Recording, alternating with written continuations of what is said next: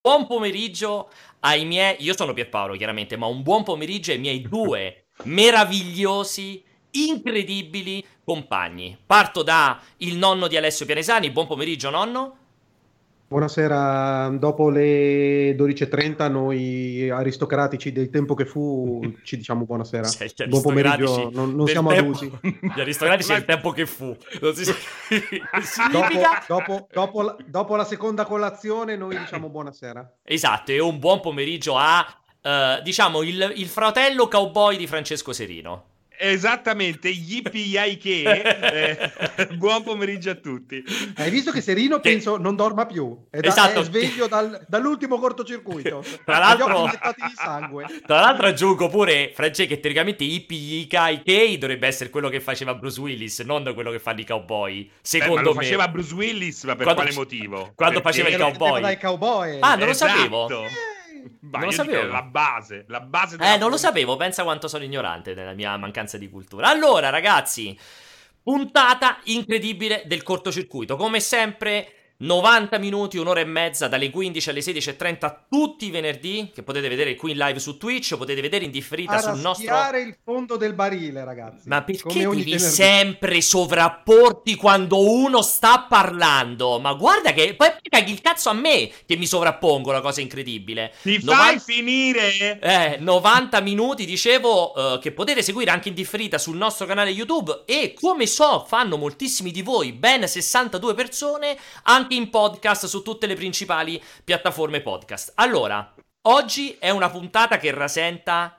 Non voglio dire la perfezione perché mi sento esagerato a dire la perfezione, però rasenta l'incredibile. Nonostante una settimana veramente avara di notizie interessanti, eh, in realtà noi siamo riusciti a confezionare un cortocircuito che, come vedete dal sommario, è la perfezione. Partiremo infatti con il crunch nei videogiochi, che non è l'effetto croccante del mangiare, ma il crunch nei videogiochi. Un male necessario o una pratica sbagliata? E seconda il secondo argomento della puntata invece riguarda The Box, anticipazione e dettagli della seconda stagione. Allora, Non è quello che avete cercato di aprire insieme a Luca Porro è incredibile. è stata incredibile quella pausa caffè. È stata Io qualche l'ho adorata, eh, l'ho adorata. È un mix fra imbarazzo e frustrazione quella pausa caffè. Bellissima, bellissima. Allora, stavo dicendo, una- un episodio super frizzante, tra l'altro eh, in compagnia di due ospiti, perché avremo due ospiti, eh, ve lo dico già da ora, eh, non li voglio presentare in questo momento, anche perché ho assoldato un presentatore ufficiale per venire incontro alle mie ridotte capacità di presentazione, ma ragazzi, io vi voglio un attimo fermare perché questo cortocircuito parte veramente in un modo sconvolgente. Non lo sanno neanche i miei due co-conduttori che stanno qui con me.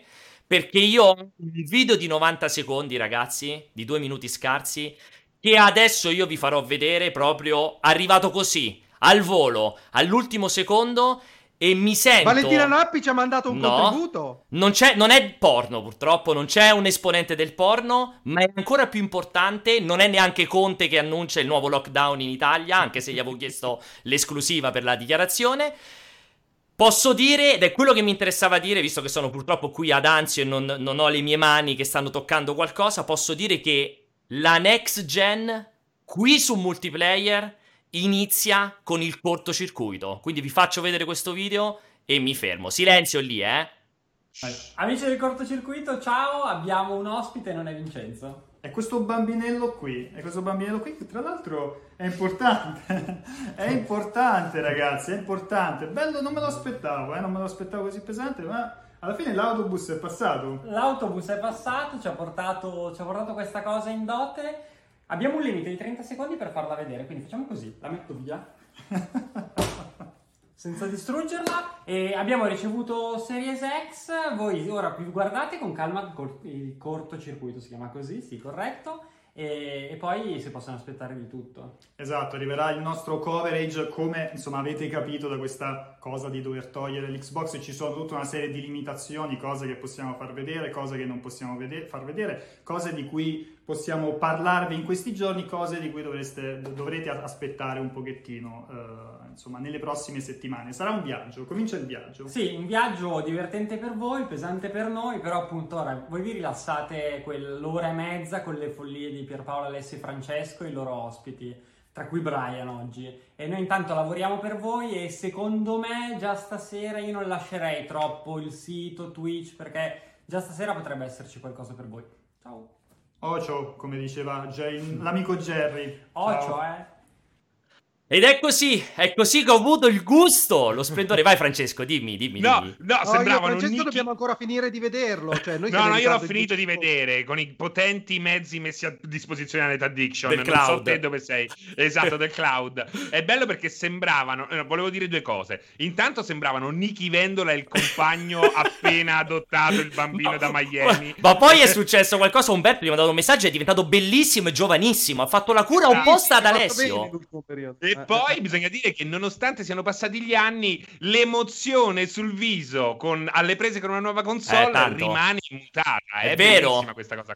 È verissimo, sono molto d'accordo con te. Tra l'altro, fa sempre ridere perché quando della tecnologia passa tra le mani di Umberto, cade sempre rovinosamente. Perché dopo il ROG Phone 3 che aveva lanciato durante la live, si sente chiaramente che la console l'appoggia da troppa altezza. Si sente proprio un Esatto. tonfo, un tonfo sordo molto brutto quando l'appoggia. E, però è vero, io posso già dire tranquillamente, me, me l'avete già scritto, sì. Rosico moltissimo che io sono qui, ma purtroppo sono stato ufficialmente estromesso da questa copertura da Umberto e Vincenzo e quindi se la ciucceranno loro grandissima fortuna se la ciucceranno loro la console. Dimmi Ma Alessio. perché Microsoft comunque ti ha già promesso come responsabile editoriale di Net Addiction la Pierpaolo Edition, ipotizzo. No, in realtà Microsoft mi aveva mandato prima un bonifico di una certa entità. Dopodiché, siccome io ho il read direttamente sul mio conto da Microsoft, quindi loro possono addebitare e prendere soldi senza problemi, quello che è successo è che quando poi è venuto fuori che in verità la coprivano Umberto e Vincenzo, si è recu- ha recuperato metà del bonifico praticamente, che ha detto te ne soltanto lasciamo. metà. Sì, te ne lasciamo metà bene. come... Sì, che capito, magari può un po' rompere le palle, però chiaramente l'altra metà lo dobbiamo passare adesso a Umberto e Vincenzo. Allora, ehm, detto questo, insomma, mi piaceva partire in questo modo, ho rotto le scatole all'infinito ai ragazzi che sono stati carinissimi e adesso gli partirà una 72 ore da vomito che veramente non invidio neanche minimamente, scherzi a parte, ma, come si suol dire, the show must go on Bah. e oggi... Bah!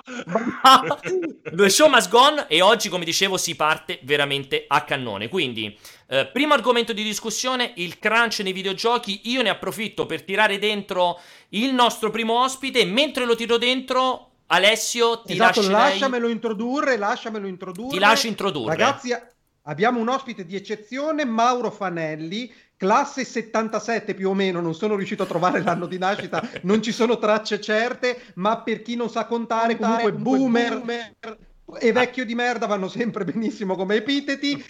Fondatore nel 1997 fino al 2001 di Alternative Reality Publishing, che fu il sito che mh, mergiato con eh, Joypad nel eh, 2001, mi pare, ehm, fondò quello che è multiplayer.it facendolo diventare a tutti gli effetti un, ehm, un socio della società per cui Sì, lavoro, ma stai dicendo un cara cazzata, Alessio. Ti sei preparato mal- malissimo questa presentazione. Che fondò multiplayer.it? Che cazzo stai dicendo? Stai stai completamente È random. Net Addiction, va bene, Ma neanche però Net Addiction lasciamo- ha fondato, Alessio. Stai dicendo una cazzo. Cioè, ti sei preparato male sulla presentazione. È È incredibile questa l'inventore roba. dell'ovetto Kinder, in realtà. Cioè- Non inventiamo cose eh. a caso. Allora, Cioè, Alessio, è sta- eh, Alessio sono due giorni che sta preparando la presentazione di Mauro Fanelli ed è riuscito a sbagliarsi. Io veramente sono imbarazzato. Correggimi, correggimi. Eh, allora, ti correggerò se sbaglierai. Allora, intanto ne approfitto per, per- per farlo, per farlo en- entrare, ovviamente, a... a- Io continuo allora. Nel, nel, nel Sì, ma 2001 continui dicendo degli... s- e sbagliando però, cioè continui Allora, con degli errori. In chat dicono che ha inventato il fuoco, il limone e la lampadina. allora, fermati, Eh, fermati. comunque nel 2004 Vabbè, si vai. rompe le palle, lascia Vai. Net Addiction al grido di fate un po' come cazzo vi pare e si porta via una buona percentuale della mia anima con sé. Il mio tempo lavorativo foraggia il suo conto in banca e questo bisogna ricordarselo ragazzi. Comunque nel 2005 totalmente a spasso fa il provino per la cosa nei Fantastici 4. Dai, Alessio, è troppo lungo. Alessio, Alessio, Madonna. il fallimento totale di quella pellicola.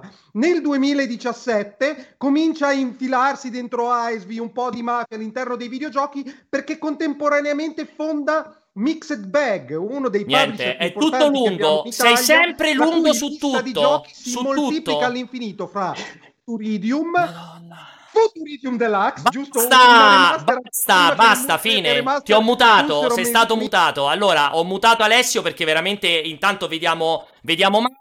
Allora, Mauro, aspetta un secondo perché purtroppo sei sullo stesso aggancio audio di Alessio, quindi chiaramente non ti posso far parlare. Ne approfitto per mutarlo perché veramente ha distrutto l'anima. Mannaggia a me quando ho detto Alessio preparate le presentazioni. Ok, per fortuna ha detto è, è impossibile, quindi posso riattivare l'audio. Allora, abbiamo Mauro Fanelli per farlo in brevissimo, per, per spiegare in brevissimo. Mauro Fanelli non fonda assolutamente multiplayer. Intanto buon pomeriggio, Mauro. Ciao a Ma- tutti. ciao. Mauro Fanelli, intanto grazie di essere qui come ospite. presentazione, Sì, fantastico. vai. Allora, Mauro Fanelli è fondatore storico, fu fondatore storico di Alternative Reality, sito che in realtà nasce come grandissimo concorrente di multiplayer, laddove multiplayer aveva una sua forza, esatto, una sua specificità che nasceva soprattutto dall'ambito PC. Ehm, Alternative Reality con Mauro Fanelli aveva un grandissimo cuore, un grandissimo focus sull'ambito video, l'ambito console. Poi c'è stato, diciamo, un- un'acquisizione, una fusione, non so come vogliamo mettere in mezzo, in realtà proprio un'acquisizione. E quello che successe è che Mauro regalò, in realtà vendette tutta la componente di Alternative Reality, più tutta una serie di persone che ancora ho, che nel passato hanno rappresentato una grandissima oss- ossatura del multiplayer che conoscete. E molti di loro ancora oggi lavorano da noi. Non, Non è Alessio tra questi. non è Alessio, oltre a citare ovviamente i Alessio è fratelli. arrivato dopo. Dopo. è arrivato dopo, I fratelli Palmisano. E ovviamente Antonio Iodice Barone, Antonio Fucito Tanzen, lo stesso Christian Colli, ce ne sono veramente tantissimi che potrei citare che sono passati dalle nostre fila. Poi Mauro un bel giorno si è, come ha detto bene Alessio nella sintesi, ha detto mi avete un po' scassato il cazzo tutti quanti, se n'è andato Ha detto voglio e- andare a guadagnare dei Esatto. soldi. Oh, com'è sta cosa? Io speravo che con Net Addiction e multiplayer si guadagnassero i soldi e invece non è così. E ha Eh, deciso... Avete fregato. Esatto, però è incredibile perché in quel- quell'occasione io, Pucci, insomma tutti quelli che facevamo Net Addiction avevamo fregato noi Mauro. Poi lui ha detto, sai cosa, mi metti in proprio, faccio lo sviluppatore e si è fregato da solo perché ha scoperto che anche nel secondo modo non si facevano i Non soldi. funziona. esatto, vedi. Infatti quindi- qui, qui marchetta, marchetta, ultimo gioco prodotto da Mixed Bag, Secret Oops, ragazzi lo potete comprare su tutti gli store, non so esattamente tutte le piattaforme per cui è uscito, sicuramente mobile, è un gioco in realtà aumentata, una tecnologia che arriverà probabilmente fra vent'anni, quindi tranquillamente potete pa- pagare in futures perché i soldi forse gli arriveranno fra vent'anni quando finalmente sarà una tecnologia sdoganata, per Morta. ora è una tech demo meravigliosa, tra Esatto. le più eccellenti del mercato. Posso dire che Alessio fa schifo perché Sì, è sì. chiaramente invidioso per colpa del fallimento di Slime and Swipe. Confermiamo, Eh, il gioco è confer- bellissimo realtà. Eh? Veramente orribile come Sì, sì, persona. t- confermiamo tra l'altro che, che Mauro stanno in questo momento, Alessio e Mauro stanno in un dibattito di acquisizione, forse Perché Mauro farà, eh, farà, la versione, farà la versione Switch eh, di Slime Swipe, so che c'è un dibattito in proposito, ma a parte questo, andrò- allora, ritorniamo a noi. Mauro, intanto è un piacere, Mauro quindi, eh, ricordo, è alla guida naturalmente di Mixed Bag, eh, sviluppatore, insomma, prima ha detto Alessio a grandi linee i prodotti fatti, Mauro però negli ultimi... Quanto è ormai? Un annetto? Un paio d'anni? Uno o due anni? Più o meno che stai rivestendo il ruolo uff- ufficialmente un annetto scarso ufficialmente, diciamo. Eh, no, no, è ufficialmente credo sia un po' più di due anni. Eh, un po' più di Forse due anni. quasi tre. Eh, il tempo Mm, passa mi sa di veloce. sì. Mauro, tra le altre cose, eh, riveste anche un ruolo ufficiale all'interno di IDEA ex AESVI, cioè l'associazione di editori svilupp- eh, scusate, l'associazione degli editori sviluppatori di videogiochi in Italia, oggi appunto rinominata eh, IDEA. Ehm, Mauro, diciamo che Member of the board of directors. Esatto, And diciamo che. Mauro, Mauro funge in qualche modo da punto di contatto tra gli sviluppatori italiani e naturalmente l'associazione, naturalmente Idea. Ehm, allora, quest'oggi, come al solito, Ma- Mauro, io ti ringrazio moltissimo. Tra l'altro, da un po' che non ci vediamo di persona, eh, cazzarola, veramente tanto Eh, di tempo, persona eh. tanto, tanto tempo. tanto. Tanto tempo. Almeno un... Cos'era? Fine anno scorso? Eh, sì. Hanno detto a. Pisa, secondo me, l'ultima volta. Forse a. Pisa addirittura ma Ah, l'anno scorso. sì. Ero, ero pa- Ah, eh, noi ci sì, siamo sì, è rivisti, Pisa, forse. È da Pisa. Mm-mm. Comunque, allora, Decisamente. cos'è successo oggi? Perché ho tirato dentro Mauro? Perché Mauro comunque sviluppa da tanto tempo e c'è stato questo, questo argomento che tra l'altro so che anche È Francesco... sindacalista e comunista convinto, lo vogliamo Co- dire, contemporaneamente. le posizioni. Esatto, però è anche un po'... È anche un po' industriale. Mauro è un po' la schizofrenia italiana del, del comunista con Rolex, perché è industriale, è comunista e sindacalista, ma anche contro i lavoratori. E tutti insieme, Mauro, è perfettamente amalgamato. Esatto, un mix eccezionale, chiaro specchio de- della società italiana. Dicevo, l'ho tirato dentro perché Francesco stesso si è eh, prodigato in un lungo dibattito perché cosa è successo? È successo che um, il, il fondatore, in realtà non il fondatore, in realtà lo studio director di Cyberpunk, di, ovviamente di CD Projekt, scusate, che sta al lavoro attualmente su Cyberpunk 2077, ha confermato, è stata trafugata un'email che lui ha trafugato a qualcuno degli sviluppatori, dei dipendenti, l'ha fatta girare, un'email che lui ha mandato al team di sviluppo dove fondamentalmente ha detto ragazzi, mi spiace moltissimo, mi assumerò tutte io le responsabilità nel futuro. C'è un problema, dobbiamo metterci a lavorare a tempo pieno su Cyberpunk 2077 perché altrimenti non ce la facciamo. Per questo motivo, da oggi in avanti, le settimane lavorative diventano di 6 giorni, cioè in pratica nel weekend si può prendere solo un giorno perché l'altro giorno diventa lavorativo classico. Naturalmente sarà tutto pagato, sarà tutto ricompensato, in più eh, ci stringiamo tutti attorno e andiamo avanti su questa strada. Cos'è successo? Um, no, precisa in... Pierpaolo, ti manca, ti manca una variabile fondamentale. Mi... Vabbè, Cyberpunk niente, se, è posso finire di... di sviluppo. Niente, non posso finire di parlare. Di... Ma sì, vabbè, posso finire di parlare e poi ti aggiungi. Ma guarda che è incredibile sta cosa. Cosa è successo? È scoppiata una polemica perché uno dei due fondatori, Winsky, Shinsky, come si chiama, di eh, City Project, fece una bella intervista con Jason Schreier ai tempi di Kotaku in cui condannava la pratica del crunch. Eh, il crunch è quando per l'appunto si fa, diciamo, eh, un lavoro extra, un lavoro straordinario che può essere più o meno lungo, di solito nelle fasi finali dello sviluppo. Eh, lui lo condannava in modo molto forte dicendo che CD Projekt è una grandissima società e mai ricorreremo a questo crunch. Ovviamente, appena uscita fuori questa cosa, Schreier, che ormai è passato nei, nei, insomma, tra le fila di Bloomberg, ha subito tirato fuori una, una, una, notizia, insomma, una comunicazione molto cattiva che ha costretto il fondatore Winsky a entrare nella questione dicendo fondamentalmente. Eh, lo, lo, dobbiamo fare. Gente, non, non, possiamo scappare dal crunch, lo dobbiamo fare, ma sap- sappiate anche che, se non sbaglio, il 10% di tutti gli incassi, tutti gli introiti fa- degli utili che CD Projekt genererà nel 2020 saranno ridistribuiti come di consueto tra tutti i dipendenti. Quindi, diciamo, li ricompensiamo a livello monetario. Alessio, che cosa mi ero dimenticato? Vai pure. Era questo, ma eh, hai quindi... sbagliato ancora perché è prassi di Cyberpunk fare questo. Non è un'eccezione nel contesto particolare, ma già, ci sono già dei precedenti senza che ci fosse stato il crunch. Sì, ma Cyberpunk non è una persona. CD eh, Projekt, eh, infatti, di... adesso. È, è prassi di CD Projekt. No, allora, partiamo subito eh, lasciando la palla a Mauro, e però voglio subito darti un assist perché poi è quello che pensa la gente in chat dice ma sei giorni su sette alla fine io lavoro al negozio Bravo. ne faccio altrettanti c'ho lunedì mattina in più ma, ma, quanto è pesante poi alla fine un crunch tipico eh, di un gioco del genere ecco ma allora, qua secondo me ci sono... Allora, l'argomento è complesso e secondo me spesso viene trattato con un po' di, di superficialità, diciamo, no? Mm, se, se, vai soprattutto a vedere magari sui social, eccetera, tutte le volte che scoppiano queste polemiche sul crunch, che ce ne sono tante, eh, spesso si sentono un sacco di, di, voci diverse, anche di gente che non ha magari lavorato nell'industria, che non sa precisamente come funziona. Io partirei da, da due... Prima di rispondere alla tua domanda, partirei da, da, due, da due cose. La cosa numero uno è eh, innanzitutto bisogna, c'è un problema di comunicazione, nel senso qui chiaramente eh, ci sono dati un po' la zappa sui piedi, nel eh, senso sì. è facile in alcune situazioni, magari quando sono sotto fuoco, tipo magari, che ne so, eh, c'era Naughty Dog che era presa di mira per questioni del crunch, interviene il presidente o vicepresidente di una società, un'altra società di gaming come può essere appunto CD Projekt e dice noi non lo faremo mai è un'affermazione a cui bisogna stare molto attenti perché è facile dire eh, noi siamo più bravi, non lo faremo mai. Il problema è che quando poi lo devi fare eh, ti, ti, prendi tre volte le palate in faccia sostanzialmente, perché hai fatto una dichiarazione che non sapevi di poter mantenere. Quindi questo secondo me innanzitutto è un problema di come comunichi le cose, perché eh, de- devi sempre stare attento a fare questo genere di dichiarazioni e dire no, da me questa cosa non succederà mai, perché se poi capita, ed è probabile che capiti, o magari è già successo in passato, perché anche a me risulta che in realtà, cioè vedo difficile che CD Projekt non abbia mai fatto crunch all'epoca di The Witcher 3 o di altri giochi di quel tipo, per non dire che lo vedo impossibile. Per cui sicuramente lì sono dati un po' la zappa sui piedi a fare una dichiarazione roboante eh, che poi viene smentita qualche mese dopo e lì è ovvio che la stampa ti, ti vola addosso, giustamente anche perché dice hai detto che eri meglio degli altri, eh sì. in realtà fai la stessa cosa, eh, chiaramente ti, ti, ti massacrano, ma te la sei voluta tu. Questa è la cosa numero uno. La cosa numero due, mh, come dicevi giustamente tu, c'è qualcuno che dice 6 eh, giorni su 7 lo faccio anch'io e magari lavoro pure la mattina di lunedì mattina in negozio per dire no.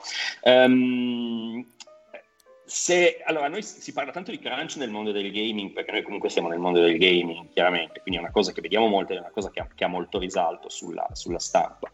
C'è da dire che in generale il, il, mondo del lavoro moderno porta o ha dei ritmi che, che, sono, che sono, frenetici, cioè sono veramente pochi eh, se, i settori in cui dici, sai che bello, io timbro il cartellino alle nove e mezza sì. di mattina e alle sei e mezza di sera ho timbrato il cartellino, me ne vado e arrivederci, grazie. Cioè, per fare un esempio, Crunch Antilitteram e anche Pierpaolo che è qui, chi è qui adesso, cioè, ti ricorderai benissimo che anche quando facevamo multiplayer all'inizio, Alternative Reality quello che vuoi tu vent'anni fa, eh, quanto cranciavamo? Cioè, cioè, eh, sette giorni su sette, 24, esatto, esatto, sette sì. giorni su sette o le nottate alle varie fiere o cose di questo genere. Ma eh, per ampliare ancora di più il discorso e uscire un po' dal gaming, eh, personalmente ho un sacco di amici che fanno lavori magari rispettabilissimi, da avvocati a architetti a qualsiasi altra cosa, anche non liberi professionisti, quindi neanche da dire, ah sai, lavoro 24 ore su 24 perché ehm, guadagno io, più lavoro più guadagno, ma semplicemente magari lavorano in studi di architettura piuttosto che, e che semplicemente si fanno le notti perché, eh, perché è così, perché se no non vai avanti, perché se no non fai altro.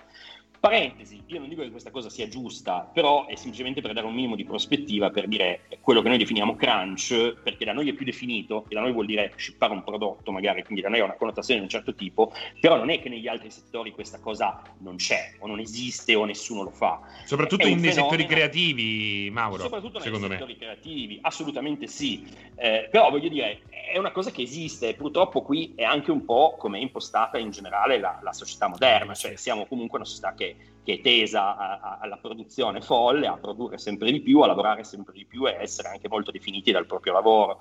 Non andiamo a scomodare gli esempi di lavoro in Giappone dove vivono per lavorare o dormono in ufficio, se non dormi in ufficio non sei nessuno sostanzialmente, ma senza guardare così lontano eh, lo puoi vedere più o meno in tutti i paesi del mondo, Italia compresa. Guarda, c'è comunque una tendenza proprio, a lavorare eh, ti, molto. Ti voglio interrompere Posso? solo su questo eh, vai, vabbè, vai. vai. te Alessio. Vai volevo, volevo, volevo, sapere perché c'è questa accezione negativa del lavoro straordinario che emerge soprattutto nel mercato americano, per cui in una, in una, professione in cui la produzione ha delle scadenze e viene prodotto un prodotto unico che deve essere confezionato per la messa sul mercato, ci sono certi orari e poi c'è il lavoro straordinario e la rincorsa al perfezionamento del prodotto prima dell'uscita. Cioè io non ci vedo nulla di strano, ma anche se fossero sette giorni su sette, cioè do- dov'è che nasce questa follia per cui il crunch nel mondo dei videogiochi deve essere, ehm, deve essere criminalizzato quando, come tu dici, Ale... in tutte le altre professioni fare lo straordinario stessa, in, nella stessa Red Addiction, per legge o qualsiasi azienda in Italia, il datore di lavoro ha il diritto di dover richiedere un monte ore di straordinario che possono essere imposte e non rifiutate dal lavoratore. Ora non so esattamente quale sia l'entità a cui loro arrivano, quanto lo superino, capisco che debba essere regolato, ma questa demonizzazione è veramente incomprensibile. Secondo te da dove nasce? As- aspetta un attimo a rispondere, France- eh, vai, vai. Mauro, sì, perché sì. volevo prima far aggiungere una cosa a Francesco, volevo aggiungerla anch'io una cosa. Vai, France. No, no, vai, aggiungere te, aggiungere te. Allora, prima io... che rispondi, Mauro, io volevo anche aggiungere un attimino una questione che si aggancia perfettamente alla domanda che fa Alessio secondo me un po' ti anticipa anche la risposta che secondo me non è tanto il problema soprattutto quello che ha voluto raccontare Jason Schreier quindi giornalista Kotaku e poi Bloomberg secondo me non rientra neanche troppo nel problema dello straordinario in sé quanto una diciamo una tendenza um, dell'ambiente di lavoro ad essere estremamente cattiva nei confronti di chi rifiuta, cioè quello che spesso raccontava Jason Schreier, per esempio, il capitano di Naughty Dog, sì, che esatto. non è che esatto. c'era l'obbligo, sai, da oggi in avanti non c'hai più le ferie e stai tutti i giorni qua a lavorare, che era bisognerebbe fare gli straordinari e tu tendenzialmente sentivi la pressione lavorativa dell'ambiente e del gioco su cui stavi lavorando che ti impediva di dire no vabbè io però faccio solo due ore di crunch non otto di straordinari. Cioè se andavi a casa ti sentivi l'unico coglione lì dentro a essere andato a casa. E questo ambiente questo trasformava l'ambiente in una, roba di ro- una sorta di roba tossica perché fondamentalmente tutti dovevano dimostrare a Drachman o a chi per lui che si facevano il culo perché dovevano stare in ufficio. Cioè rientra anche un po' qui la questione. Non so se mi sono spiegato Mauro Chiarissimo, sì, questa, questa, è una cosa molto, molto giapponese, diciamo, come, come impostazione, no? che devi essere l'ultimo a uscire perché se esci prima, eh, cioè fai a gara a stare il più possibile in ufficio, se no vieni visto male, diciamo, ad esempio, anche se non c'è niente da fare a volte, magari, per dire, quindi è un'esagerazione. Ma allora, ehm, faccio, faccio, una piccola premessa, poi magari racconto anche un po' la nostra, la nostra esperienza. Um, io non, non non voglio passare né per uno che difende il crunch o che demonizza il crunch, ok? Cioè, secondo me proprio la, la questione va, va, vista in un'ottica un po' più, un po più sfaccettata rispetto a, a, a, essere, che ne so, bianco o nero, perché, perché non è così in realtà. Eh, come anche straordinario fatto in altre aziende. Può essere una cosa fatta in un certo modo, può essere una cosa negativa, a seconda di come viene affrontata. Secondo me il problema della demonizzazione ehm, esce, esce da, da, da, una questione di questo tipo, ovvero... Ehm, spesso non è tanto, come dicevi giustamente tu, il crunch in sé o il problema di fare straordinario, se vogliamo chiamarlo così, o anche di lavorare molte più ore di quelle che dovrebbero essere.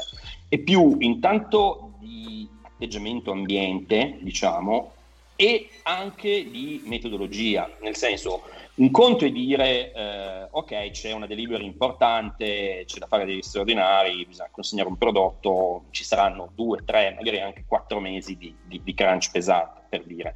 Un conto è invece quando questa cosa si trasforma nella prassi, perché magari ci sono studi dove sai che inizi e, e per tutto il progetto, che sia di uno, due, tre anni, sarà crunch 24 ore su 24 settimane. Cioè, chiaramente questo è un problema perché se, se, il team è costantemente sempre sotto pressione perché o tutto il team crancia per tutta la produzione o non si arriva a delivery, però è, è un problema, ma questo è, è, un problema più di organizzazione, di aver sottovalutato uno scopo di un progetto, cioè storie dell'orrore del genere se, de- se ne sono dette varie su vari produzioni, eh, anche, soprattutto produzioni molto grandi, team super disorganizzati che magari vanno avanti due anni, poi smontano l'intero prodotto, ripartono da zero, quindi di nuovo crunch per rifare l'intero prodotto praticamente da capo, rifacendo tutto. No? Però qui secondo me è più un problema di, di, di, di planning e, e, e, di cultura dello studio. No? È ovvio che se, se, uno studio si regge su una cultura incredibilmente tossica, eh, dove magari oltre al crunch ci sono anche altre cose sotto, eh, e, e, il modus operandi standard è questo, è chiaro che eh, la pressione è troppa. L'altro problema è che chiaramente lo vediamo, eh, siamo un ambiente creativo dove l'impegno richiesto è, è molto alto, no? assolutamente chi lavora nel settore ci tiene sia al settore sia al prodotto che sta facendo, perché lavorare in un settore come il nostro su magari un gioco che non ti interessa o ti cioè, fa schifo e ti fa pure il crunch lo fai, però eh, magari lo, lo, patisci un po' di più, no? Quindi solitamente cerchi di lavorare su dei progetti che ti piacciono, magari stringi i denti se qualche progetto non ti piace un granché sperando che ne arrivi uno migliore su cui lavorare, però solitamente quando, quando sei molto investito su un progetto, come posso immaginare sia la situazione di CD Projekt Red, eh, cioè insomma stanno lavorando su Cyberpunk, che penso sia probabilmente il gioco più atteso del, dell'anno, degli ultimi due anni, tre anni, esatto, so. sì. quindi attesissimo, è chiaro che ci metti una, una, certa, una certa spinta. C'è anche da dire che proprio perché è un settore in cui viene richiesto molto e dove hai molta passione, eh, se si esagera, eh, chiaramente le persone si bruciano. Questo succede, cioè chiaramente il, il fattore di burnout c'è chiaro che se stai lavorando su un progetto 24 ore su 24 per 10 mesi è, è anche facile che, che, che, una persona, un dipendente, vada completamente fuori di testa. Questa cosa è assolutamente da evitare. Cioè, ci sono dei limiti, ma questi limiti non sono solo dovuti al numero di ore lavorate, ma anche proprio dall'effort che viene messo. L'impegno, cioè, sì, qui sì, è anche una questione di equilibrio, no? Sì, cioè, ma infatti, secondo me secondo me il problema, la preoccupazione che nasce in America, che effettivamente suona strana, come diceva Alessio, anche perché in America spesso si è incentivata questa cultura del workaholic anche nei film, sì. no? Quindi effettivamente sorprende. Eh, il problema nasce da quella che eh, quel crunch che diventa sistemico, che, che, effettivamente nasce anche da questi big publisher che, eh, soprattutto negli anni passati, correggimi se sbaglio, Mauro, da quel che eh, puoi saperne eh, te hanno comunque spesso e volentieri messo dei paletti, delle date di uscita eh, sempre irrealistiche. Anche per questo abbiamo visto eh, sempre più spesso negli ultimi anni tantissimi posticipi. È una roba, quello è il problema secondo me centrale anche. Quello è il problema, l'altro problema è che, allora, ehm, fare un planning preciso è sempre difficile in tutti i settori, non è, non è mai una cosa facile. Eh, Anche perché se qualcosa progetto. può andare male, lo farà, soprattutto in questo esatto. caso. In mixed diciamo bag cosa usate? Gatto 9 code e plaganale, mi dicevi sì, sì, con la preferenza per il plaganale, però, perché cioè, abbiamo, delle regole molto precise. no, allora, il, il, ehm, anche in questo caso bisogna considerare che un, un, un eccessivo crunch, cioè dopo un po' non ce la fai più, eh, essenzialmente, esatto. cioè puoi, puoi, reggere per un certo periodo, no? dopodiché chiaramente quando vai oltre, oltre certi ritmi semplicemente la, la, la, qualità, la produzione cala, cioè è, è inevitabile, no? eh, ma chiunque lo farebbe, è molto difficile reggere su ritmi molto alti, eh, su prodotti molto complessi. E nessun dirigente vuole consumare esatto. delle, delle, persone di qualità all'interno dell'azienda. Nessun, eh, no, esatto. nessun dirigente sensato, perché eh, ci sono esatto. anche quelli che se ne sbattono altamente. Ci sono quelli che se ne sbattono sicuramente, cioè magari l'importante è consegnare il prodotto e, e basta, però sicuramente eh, su, soprattutto su grosse produzioni spesso è, è, davvero difficile capire quanto ci vuole fare un prodotto. La, la, cosa più complessa probabilmente da capire non è tanto come realizzarlo, ma il tipo di qualità che si vuole ottenere. No? Spesso, vabbè, voi seguite molto bene il mercato,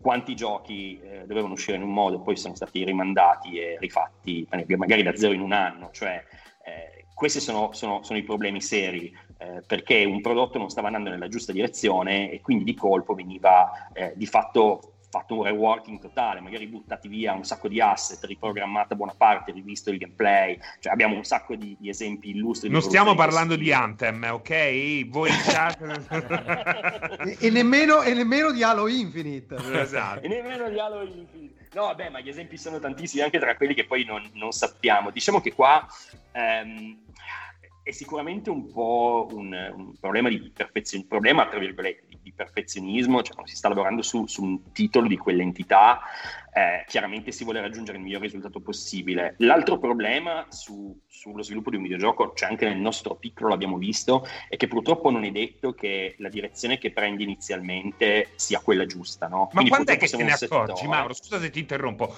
Cioè, com'è possibile che questi ci mettano tre anni do- dopo prototipi su prototipi? Per avere... Eh, cioè, quando è secondo te il momento più critico? Quando dici, oh porca puttana, qui è una cagata, eh.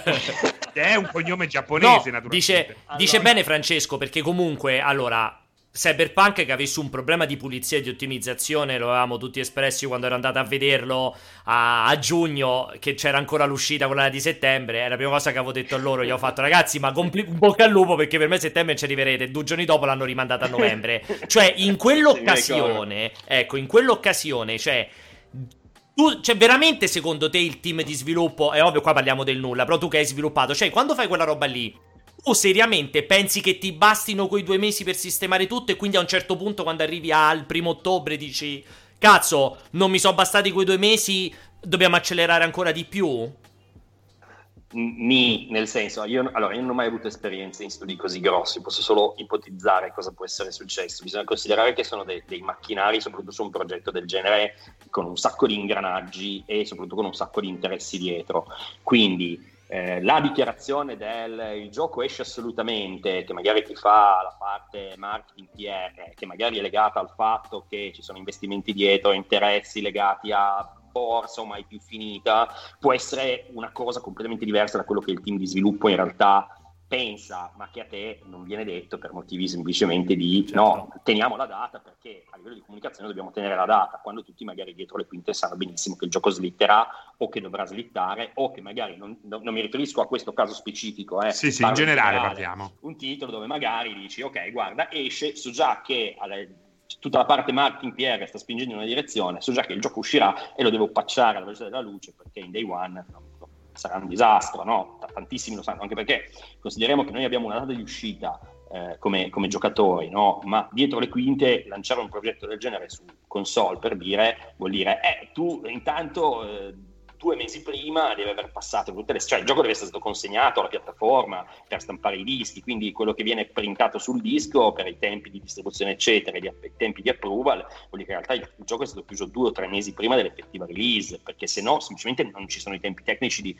di produrre eh, le copie fisiche per dire e di passare gli step di, di approval.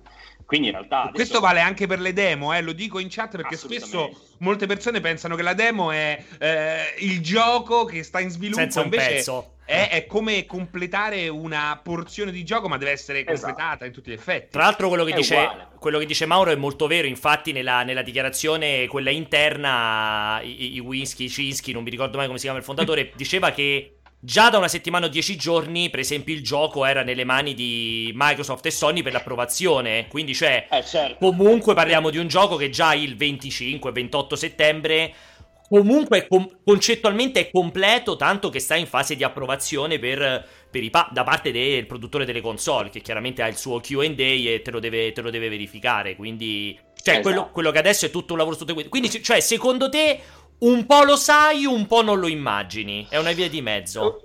C'è, c'è- ti, ti aggiungo un altro discorso su produzioni di questo genere. Eh, immaginati dei team veramente enormi, ovviamente, no? Eh, il che vuol dire che su team così grossi puoi anche avere eh, parti creative molto diverse. Eh, di solito sì, c'è un game director, c'è un creative director, eccetera, però su un progetto del genere puoi anche avere qualcuno del team creativo che ti dice questo secondo me va bene, funziona, e qualcun altro che è in completo disaccordo e magari c'è una guerra interna perché per qualcuno la qualità o la direzione del prodotto è giusta, ma per qualcun altro Mm. no. Mm. O magari il direttore creativo che è a capo di tutto, che spinge in una direzione, quando gli sviluppatori stessi magari sanno benissimo che, che si stanno andando a schiantare contro un muro, ma non possono andare contro il direttore creativo perché non si può, perché tanto magari il, il board del- dell'azienda dà ragione a lui finché magari non viene sollevato dall'incarico perché il prodotto è chiaramente non, eh, non- non all'altezza. Cioè, ci, ci succedono queste cose, chiaramente, soprattutto eh, se, se ci sono figure magari nell'industria che, che hanno un, un ego molto grosso e che magari non accettano critiche su quello che, che- che viene fatto in quel momento. Cioè, questo solo per dire che è molto dif- a volte può essere difficile, eh, magari si vede che un prodotto non è all'altezza, ma non è detto che, che- che il team sia disposto a cambiare direzione o che parte del team sia disposto a cambiarla, perché purtroppo soprattutto su, su team così grossi eh, ci sono delle, delle voci molto forti che magari si oppongono a dei cambiamenti che sono anche sensati, magari non verranno mai fatti, perché va bene così, per dire... Hai introdotto, hai introdotto un tema interessante che non c'entra che... vo- volevo chiederti, ti sei fatto un'opinione sull'affaire Michel Ancel?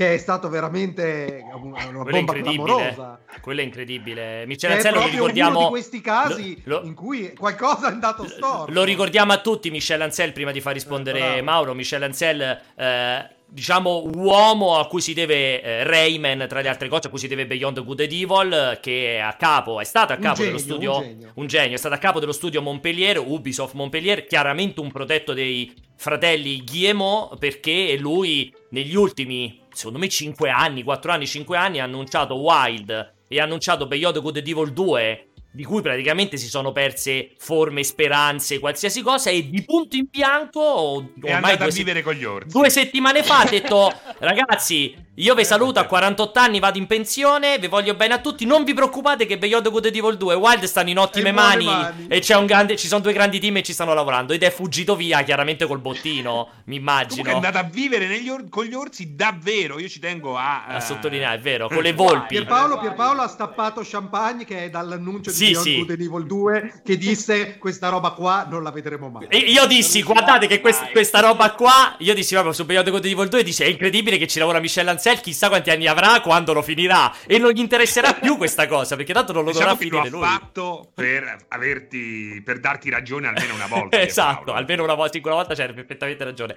Eh, non so se vi seguito la cosa che c'è Sì. in questi casi. Allora, io- io- è ovvio che ne so quanto vuoi, nel senso io l'unica cosa che so ovviamente sono quelle apprese mezzo stampa e dalle dichiarazioni che ci sono, quindi non, non posso sapere quello che, che- c'è dietro le quinte, quello che può essere successo. E come opinione c'è comunque una, una- una vecchia scuola di dev, Eh, sì, sì. chiaramente, che, che imposta ancora le cose in un certo modo, perché cioè, Michel Ancel è uno veramente della prima guardia, inizio anni 90, eh, no? E, e probabilmente il suo metodo è sempre stato lo stesso. È sicuramente sempre stata una figura messa, messa sul piedistallo all'interno di Eh, Ubisoft, forza. uno, uno dei, degli intoccabili, diciamo così. No? Eh, è chiaro che con una posizione del genere eh, non dico che fai il, il cazzo che vuoi, ma Però- lui faceva il cazzo che voleva. Insomma, Esatto. Alla fine l'hanno toccato, però. Alla fine Ah, allora, toccato, eh. qui purtroppo non lo possiamo sapere. A me piace sempre pensare male, che un sacco di volte ci si becco. Mi dà molto l'idea del in un periodo in cui Ubisoft non se la sta passando bene a livello di immagine, sta facendo pulizia. Secondo me qualcuno gli ha dato di fianco e ha fatto Michelle. Piate sti 10 milioni e vattene un po' a quel paese. e, e ve- sti due giochi li facciamo fare qualcun altro che magari lo chiu- li chiudono. Secondo me un po'. Un O po'. che gli avevano tolto Pot- esatto la libertà Eh. che, che- che- che godeva, Eh. di cui godeva fino a quel momento. Cioè, alla fine A la volte- domanda è questa, Mauro: tu lasceresti tutto per andare con gli orsi? Dipende dagli orsi. in, in Dipende realtà. dalla buona uscita. Dipende dalla In realtà, in realtà, intanto dico a, Ma- a Francesco se può preparare la domanda che gli avevo girato. Intanto, intanto leggevo in chat, e ringrazio sempre la chat super attiva, eh, che diceva che, hanno le- che oggi, che di recentissimo ha fatto un ulteriore tweet dicendo che non solo se andrà insomma nel- a seguire gli orsi, le volpi, quella roba lì, ma vuole, sta pensando di dedicarsi seriamente alla vela. Quindi lo vediamo pure che veleggia. alla vela nei boschi, poi. eh. Esatto. Ancel. Però diciamo che quando comincia a passare da me ne vado in pensione a 40 a neanche 50 anni, vado con gli orsi, mi dedico pure un po' alla vela, diciamo che non è uno che se n'è andato via con le pezze al culo, come si dice dalle mie parti. Senti, perché Scusate, posso aprire una parentesi, visto che in chat ne parlano tanto. Io sono una persona che ehm, a me piace il developer sognatore. Ok?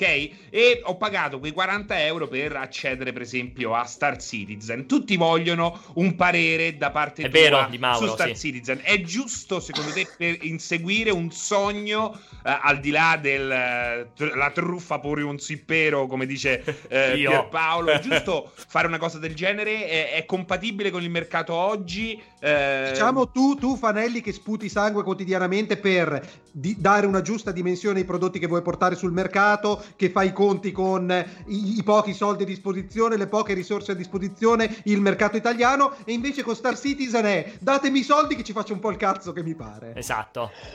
Ma allora, guarda, idealmente il discorso è che se, se non, se non hai, se non hai un, un po' di follia e, e se non sei comunque un consegnatore di base, sto lavoro non lo fai. No, nel senso, comunque, al di là del prodotto che stai facendo, cerchi, soprattutto cioè, se è un prodotto tuo che, che senti, mh, magari sviluppato direttamente dal team, non è una commessa, cose di questo genere, chiaramente c'è una passione di partenza, se no, no non porteresti avanti una, una follia di progetto come quella di fare un videogioco. Quindi secondo me ehm, è un aspetto fondamentale quello, quello del, del- del sognatore. no? Ehm, legato alla questione di Star Citizen, di nuovo la questione di Star Citizen è una cosa complessa, nel senso che eh, in realtà loro erano partiti col famoso Kickstarter all'epoca, dove Sì. avevano preso parecchi soldi, ma sicuramente non quelli che hanno, che hanno preso adesso. Eh, loro secondo me sono stati, soprattutto Chris Roberts, che comunque è un personaggio carismatico, io, cioè, io lo seguo dai tempi di Wing Commander, Eh, che è sì. stata una delle mie serie preferite all'epoca, quindi comunque lo seguo proprio dagli albori di, eh, di Origins. E, mh, e lui secondo me è stato molto bravo a, a- a incanalare l'utenza, perché di fatto quello che sta succedendo adesso è semplicemente l'utenza che partecipa a, a- a questa sogno barra follia collettiva, perché per- lui continua a raccogliere soldi dagli utenti sostanzialmente, che vuol Sì. dire che, che gli utenti continuano a credere nel, nel progetto, fattibile o non fattibile che sia. Ah, Questa è una cosa piuttosto rara. C'è pieno, c'è pieno No. di serino nel mondo. No, non solo, No, non solo, ragazzi. non solo, ti dico pure Mauro che, cioè, se è per questo finché non è stata messa in galera anche Vanna Marchi raccoglieva soldi, anche... Però scusami per cioè, no, anche scherzi. c'erano No, tanti, scusate, eh, scusate, anche Scientology e dispiace, così scusami via. Paolo, questa Vai. cosa dispiace perché poi alla fine è giusto criticare un prodotto in maniera eh, seria, essere anche cattivi, però a me dispiace vedere che poi eh, il- la narrativa che arriva, che fa piacere poi raccogliere dal pubblico sia questa qua. E quindi bisogna anche cercare di capire che c'è comunque, cioè la situazione non è proprio così. Quindi a me dispiace, la battuta ci sta, eh, ci sta anche attaccare, perché non è che mio fratello, ripeto, può morire domani, non mi interessa, eh, Ma però... in- eh, allora, in realtà- anche- Serino, in Serino, realtà per- per- per- per togliere ogni dubbio, io l'ho detto a Pierpaolo da che è stato lanciato il progetto di Star Citizen, per me è un progetto meraviglioso che farà bene all'industry, che sarà una fucina tecnologica molto interessante per il futuro e la speranza è di vedere anche un prodotto compiuto di qualche genere, ma non è importante perché veramente nel caso di Star Citizen il viaggio è molto più importante della meta. Da allora, io poi voglio anche aggiungere un'altra cosa, Francesco, prima di far rispondere poi Mauro, giustamente eh, comprendo tra l'altro il tuo fastidio, Francesco, però ti posso dire che puoi stare tranquillissimo perché indipendentemente da quello che mo vedi ora un po' in chat, in realtà sono io che vengo massacrato perché non credo al progetto Star Citizen. Perché in realtà Ma la no, nostra utenza. No, no, in realtà la nostra utenza è una. Eh, cioè è, è super seguace di Star No, Citizen. ma quella è colpa mia, Pierpaolo. No, no, ma anche da prima- Sono arrivati tutti quelli di No, Star no, Citizen Italia France- che hanno investito 2000 euro. No, cioè. guarda, Francesco, te lo garantisco. Su Star Citizen da sempre è impossibile su multiplayer parlarne male. Perché se ne parli male, no, sì, sì, non capiamo un cazzo. Però ecco, Da- dal mio punto, però. è sbagliato, eh. Anche quella, quella gente là che ormai ha investito così tanto e lo difende a spada tratta, secondo me è una roba sbagliata al pari di quelli che invece dicono è una truffa, quando poi in realtà nessuno, vabbè, è, è inutile, entrare nel dettaglio, però sarebbe stato, Eh. come chiedevano in chat, è molto interessante capire il punto di vista di Mauro. Esatto. Esatto, anche perché io quando parlo di truffa, purtroppo non Esatto. posso neanche parlare di truffa perché legalmente non è una truffa. Per me è purtroppo circon- per me è circonvenzione di incapace per quello che mi riguarda. Detto questo, Mauro, ti lascio, ti lascio, la, ti lascio la parola sul caso Star Citizen. Se è un commento, insomma. Sì, sì, ma guarda, io non lo reputo uno scam. Io non sono un sostenitore del, del progetto, onestamente, ma non lo reputo uno scam o una truffa. Non lo vedo in quell'ottica, come, come dicevo prima. Ehm, secondo me è, è un progetto molto interessante da- da- perché viene fuori da, da una combinazione di cose. Nel senso, probabilmente senza il crowdfunding o senza questo accesso diretto agli utenti non sarebbe stato Mai. fattibile. Cioè, 15 anni fa non si poteva fare perché non, non c'era- non c'erano queste logiche, non era possibile eh, collettare anche soldi banalmente dagli utenti in questo modo e poi eh, distribuire digitalmente il prodotto in modo così, avere questo contatto continuo con la community. C'erano cose che semplicemente anche per la tecnologia non erano fattibili, no? Quindi è, è un tipo di produzione che, che è venuta fuori, è anche un modello di, di prodotto e di produzione che, che una volta non si poteva banalmente fare, oggi si può fare e loro probabilmente sono all'avanguardia da quel punto di vista. no? Eh, quindi lo reputo molto interessante perché sono l'idea di crowdfunding e di prodotto finanziato dalla community, dalla community eh, spinta all'estremo, cioè nessun altro progetto è mai stato eh, così tanto sostenuto, spinto. Quindi comunque vada è, è Sarà un sicuramente un, progetto super interessante, no? Eh, che, che vada bene o che vada male, intendiamoci. Eh, Secondo me il problema è che chiaramente è un progetto completamente fuori scope. Io non- Esatto, io quello è il non so se problema. il gioco uscirà mai, francamente. E continuano, Perché- Mauro, ad aggiungere roba, eh. Sì, so. sì. Io lo seguo poco, ma lo so. Il, il problema è che probabilmente, eh, eh, sai, questa cosa viene anche fuori dal fatto, eh, cioè il, il cane che si morde a coda, no? Perché eh, siccome possono con- continuano a collettare soldi, loro continuano ad aggiungere roba, più Vero. roba aggiungono, più collettano soldi, Beh, perché più aumenti. lo scope, Beh, più il Esatto. prodotto non uscirà Pe- mai. pe- cioè, però è anche, no. è, anche, è anche un po' alla base delle. Di nuovo, ribadisco, visto che faccio tanto incazzare la chat e quindi mi diverto, è anche un po' alla base delle truffe. Cioè, non, non ti faccio mai fermare a guardare quello che ho fatto, ti continuo ad aggiungere roba perché così tu sei stimolato ad Però, investire aspetta. per vedere roba in più. In uno stato- allo stato attuale, con quello che abbiamo visto mille più volte, ma alla fine è così necessario arrivare a un punto d'arrivo, visto No, che infatti vediamo no, giochi che esatto. per 15 anni sono in sviluppo Sono d'accordissimo. sono venduti? Meglio così che Secondo Final me- Fantasy XV sicuramente. Questo senza ombra di dubbio. Almeno lo dai in mano allo- al giocatore che ti ha investito, diciamo non dal primo minuto, ma quasi. Poi se lo vede modificare sotto al sedere. Sicuramente è meglio rispetto a annuncio Final Fantasy Versus 13. E dopo 10 anni diventa il 15 ed esce. No, ma pure un Minecraft. Allora era una truffa vendere Minecraft il day one eh, 20 anni, quant'è ormai? 12 anni fa? Considerando quello che c'è oggi? Beh, Cioè, però è diverso. Però è diverso. Per me è un po'. era agli albori, certo. Eh, è un- logico che no, diverso. però è un po' più vicino a No Man's Sky. Cioè, me lo hai annunciato in un certo modo e me l'hai tirato fuori in un altro modo. Perché è un Ma più. me, come diceva Mauro, effettivamente è un caso a parte perché Sì, sì, continuano ci a sta. venderti navi, Ci sta, quello ci che sta, poi lo tiene in vita, no?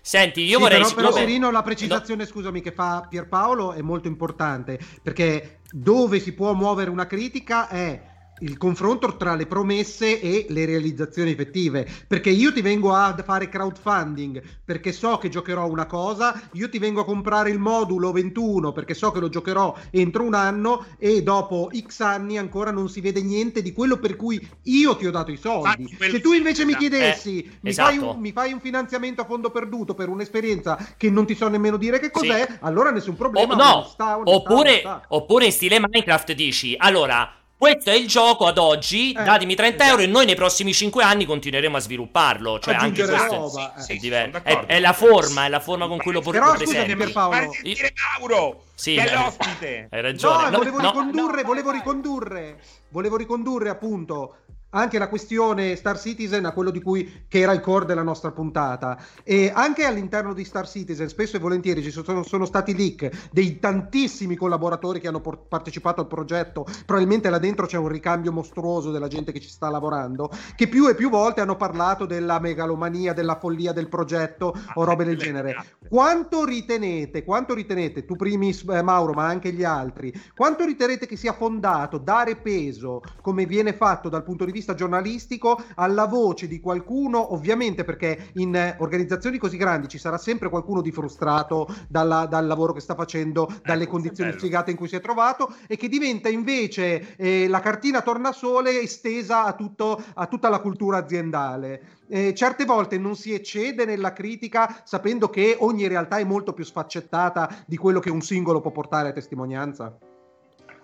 Sono d'accordo con te, cioè ehm, solitamente eh, dipende quanto sono estese le voci, nel senso è, è- è banale, però è così. È ovvio che una singola voce può venire fuori da N per N motivi, no? Eh, soprattutto su organizzazioni molto grosse, su 200 dipendenti, lo scontento che ti, ti- ti fa il super flame, eh, super critico succede, ma anche in strutture molto più piccole.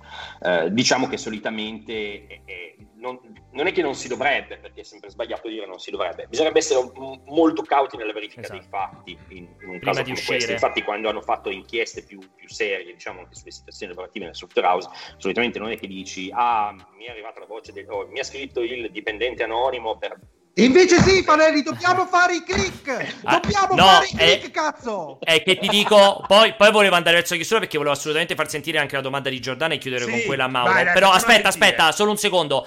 Ti, ti aggiungo solo una cosa, Mauro. È un po' un problema degli ultimi 3-4 anni del fare informazione, non del videogioco Certo. solo. Cioè, il, intanto faccio il titolo con la dichiarazione presunta che ho sentito dire, poi dopo valuto e approfondisco se era vera. Cioè, diciamo, con tutto che faccia cagare multiplayer e come parla di videogiochi multiplayer che ci sta. Però non è che mi sento una, diciamo, una voce fuori dal coro rispetto a un'informazione eccezionale quando mi guardi in giro. Ecco. No, no, assolutamente, assolutamente, no, è, è ver- è verissimo, cioè è un, è un po' il trend non solo nei, nei- nei videogiochi, però ecco, qua secondo me si, si va proprio nel campo di, di inchiesta giornalistica, Esatto. no? per usare i, i paroloni, diciamo, chiaramente Mm. bisognerebbe fare delle analisi molto più approfondite prima di, se no è facile oggi eh, sparare a zero magari su delle voci che poi vengono smentite, però intanto Esatto. il danno è stato fatto. Bravo. Abbiamo visto più e più volte in, in- in tantissimi casi, non solo su quello del crunch, di come si lavora negli studi di videogiochi. Volevo aggiungere una cosa su Star Citizen, velocissima, è che secondo me uno degli errori macroscopici che hanno fatto è stato non far uscire Squadron 42. Esatto. Perché Sono d'accordissimo. e Folle. quella è veramente l'unica Folle. cosa, o una delle poche cose che gli critico molto, perché dico, l'hai promesso, l'avevi già promesso come un'esperienza Eh, autoconclusiva, compatta, piccola, come Esatto. antipasto, e fammelo uscire, cioè mi E fai poi- uscire quello.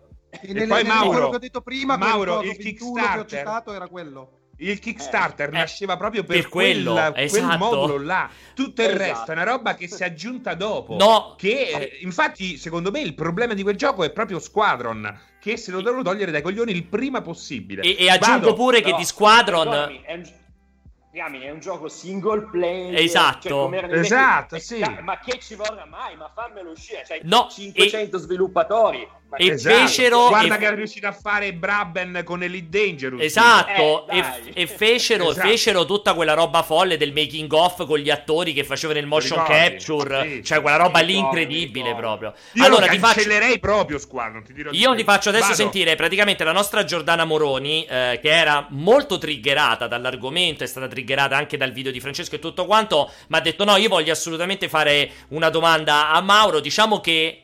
Aspetta, ti dico Mauro perché diciamo che come visto che l'altra volta Francesco diceva io non sono comunista così, sono comunista così, diciamo che la domanda che ti arriverà ti arriverà da una persona che non ha problemi a, defini- a definirsi estremamente sindacalista, quindi preparati a questa domanda.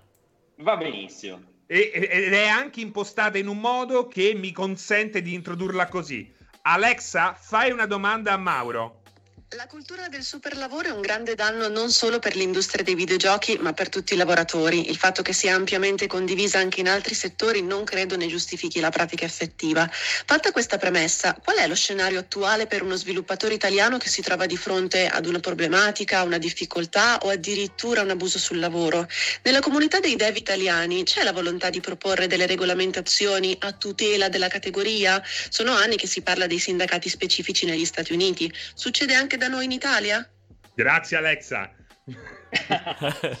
allora, dunque, mh, domanda complessa. Sì, nel molto. senso, eh, noi come, cioè, c'è- diciamo che c'è l'aspetto che può essere mio come realtà mia eh, aziendale eh, e un aspetto più, più vasto di quello che può essere il panorama italiano. no? Eh, sul panorama italiano è difficile intervenire, nel senso io mi confronto ovviamente con, con altri studi di sviluppo, con altri CEO, altri proprietari, altri imprenditori del settore e, e quindi ho, ho certo una visione di quello che succede ma è parziale, Ma ovviamente non parlo con tutti e soprattutto non so eh, come sono strutturate le realtà aziendali di, di tutti eh, essenzialmente.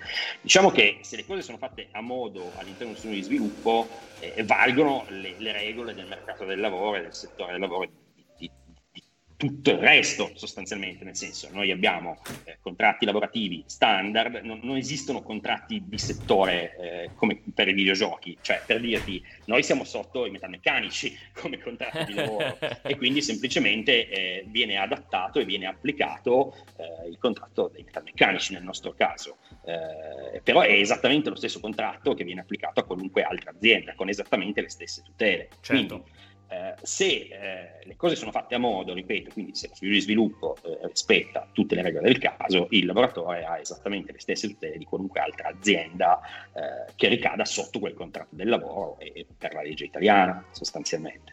Ehm, io non, eh, per questo che dico, è una cosa sfaccettata, non volevo eh, sembrare, mh, come sai, affrontare il settore in modo, eh, soprattutto il crunch in modo superficiale, no? O in modo, ehm, come dire, ehm, neanche scusare quello che è il crunch o difendere quello che, che è il crunch. Torniamo un po' al, al- al punto iniziale e neanche dire, ah, succede in tutti i settori, allora va Allora, bene anche certo. nel nostro, no? certo. chiaramente non è, non è così. Eh, è chiaro che cosa succede? Parlo per esempio del nostro caso. Mm, vado, vado molto molto sullo, sullo specifico. Sì, non ti allungare troppo, Maure, solo perché siamo fuori tempo massimo e poi mi uccide l'ospite dopo. Però dimmi. Ok, ok. No, dicevo, ehm, le volontà di questo caso ehm, non mi spingerei sul, mh, sul discorso eh, creazione di un sindacato. Cioè, questa cosa chiaramente deve, deve partire più dai lavoratori Mm. che eh, dal- dagli, dagli imprenditori di settore. Non perché gli imprenditori non lo vogliano, ok? Non, non è una contrapposizione o altro, ma semplicemente eh, n- non è quello che faccio io, ad esempio. Certo. Cioè, è chiaro che dovrebbero essere i lavoratori stessi nel caso a strutturarsi per avere un sindacato di settore, come è successo in tantissimi altri, altri casi, ovviamente, o ad associarsi semplicemente a un sindacato, cioè nessuno ovviamente, se, se io ho un dipendente che si associa a un sindacato, eh, benissimo, cioè viene, viene fatto in tantissimi. Io al di là dell'esperienza con multiplayer o eh, con Mixed Bag adesso ho, ho lavorato in altri settori che erano, non, erano, non erano parte del settore gaming, non erano parte del settore ehm, videogiochi o intrattenimento, ma erano dei lavori molto più, dei settori molto più normali, eh, dove queste, queste cose erano sostanzialmente la prassi.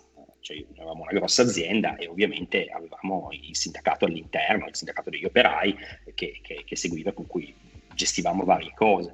Per cui, Quindi, eh, scusa, insomma, scusami, sviluppatori che ci state sviluppatori che ci state seguendo, se posso riassumere, è eleggete i vostri rappresentanti perché Fanelli si è un po' rotto le scatole di spezzare schiene a caso, vuole picchiarne uno per educarne cento. Tutte, Questo esatto. vi, prego, vi prego di organizzarvi Sì, perché lui, lui ha un po' un calo di zuccheri quando deve, deve- deve diffondere. 70 proprio così. esatto, vuo- vuole averne uno solo da poter vessare a nome dell'intera categoria, praticamente. Quello è l'obiettivo.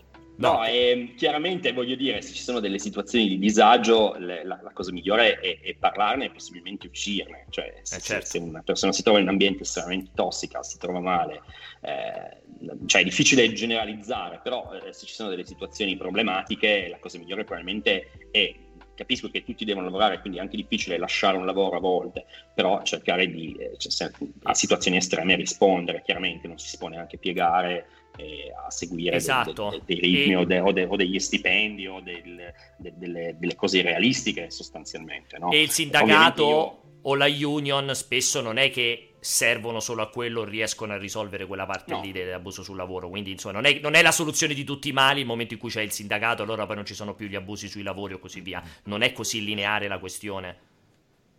No, Posso certo, però proprio- Fanelli, se, se- se da casa, se da casa i matti che ci seguono ci fosse qualcuno e volesse venire a lavorare per te, presentare un curriculum, che- dove, dove può trovarti? Ma guarda, basta che va sul nostro sito web che è sempre mixelbag.it e scrive o a info mixelbag.it o a mauro mixelbag.it.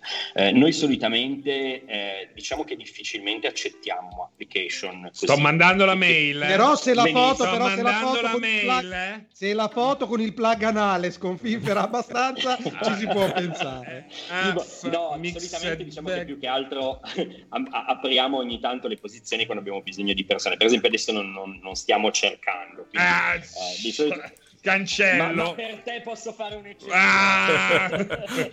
no, però eh, diciamo che solitamente tendiamo più che altro noi a, a dire stiamo cercando questo genere di figure, perché comunque siamo sempre molto, molto piccolini, quindi più che altro a volte, a seconda dei progetti che ci sono, tendiamo ad, ad ampliare il team a, a seconda di quello, Con le di quello che sta succedendo. che Esatto, esatto, cerchiamo di avere un Ah. modello, abbiamo un core team assunto e poi a seconda di abbiamo diversi Va bene, parlo il nome di Tito, Fanelli, hai rotto il cazzo, ciao. No, allora, Giusto, esatto, Mauro, no, esatto. Mauro, io volevo approfittarne per ringraziarti moltissimo, mi spiace doverti tagliare tutto quanto, ma O'Brien che giustamente a un certo punto mi uccide perché da mezz'ora gli ho detto "Tant- adesso tocca a te. Eh, allora, Mauro come al solito, Mixed Bag, idea, eh, lo potete trovare cercandolo senza problemi. Mauro, ti voglio ringraziare per essere venuto ad affrontare un argomento molto complesso, molto spinoso e su cui sicuramente prima o poi spero di poter tornare, magari anche, in comp- magari anche con te, però a quel punto come figura di idea, diciamo, quindi Quando non più sarai- come pure quando sviluppatore. sarai accusato e sarai portato in tribunale. Assolutamente. Possiamo Anche. l'esclusiva. Anche in quel Vai, caso. Grazie Ti ringrazio tutto. moltissimo. Grazie. Ciao caro mio. Ciao. Ciao, ciao.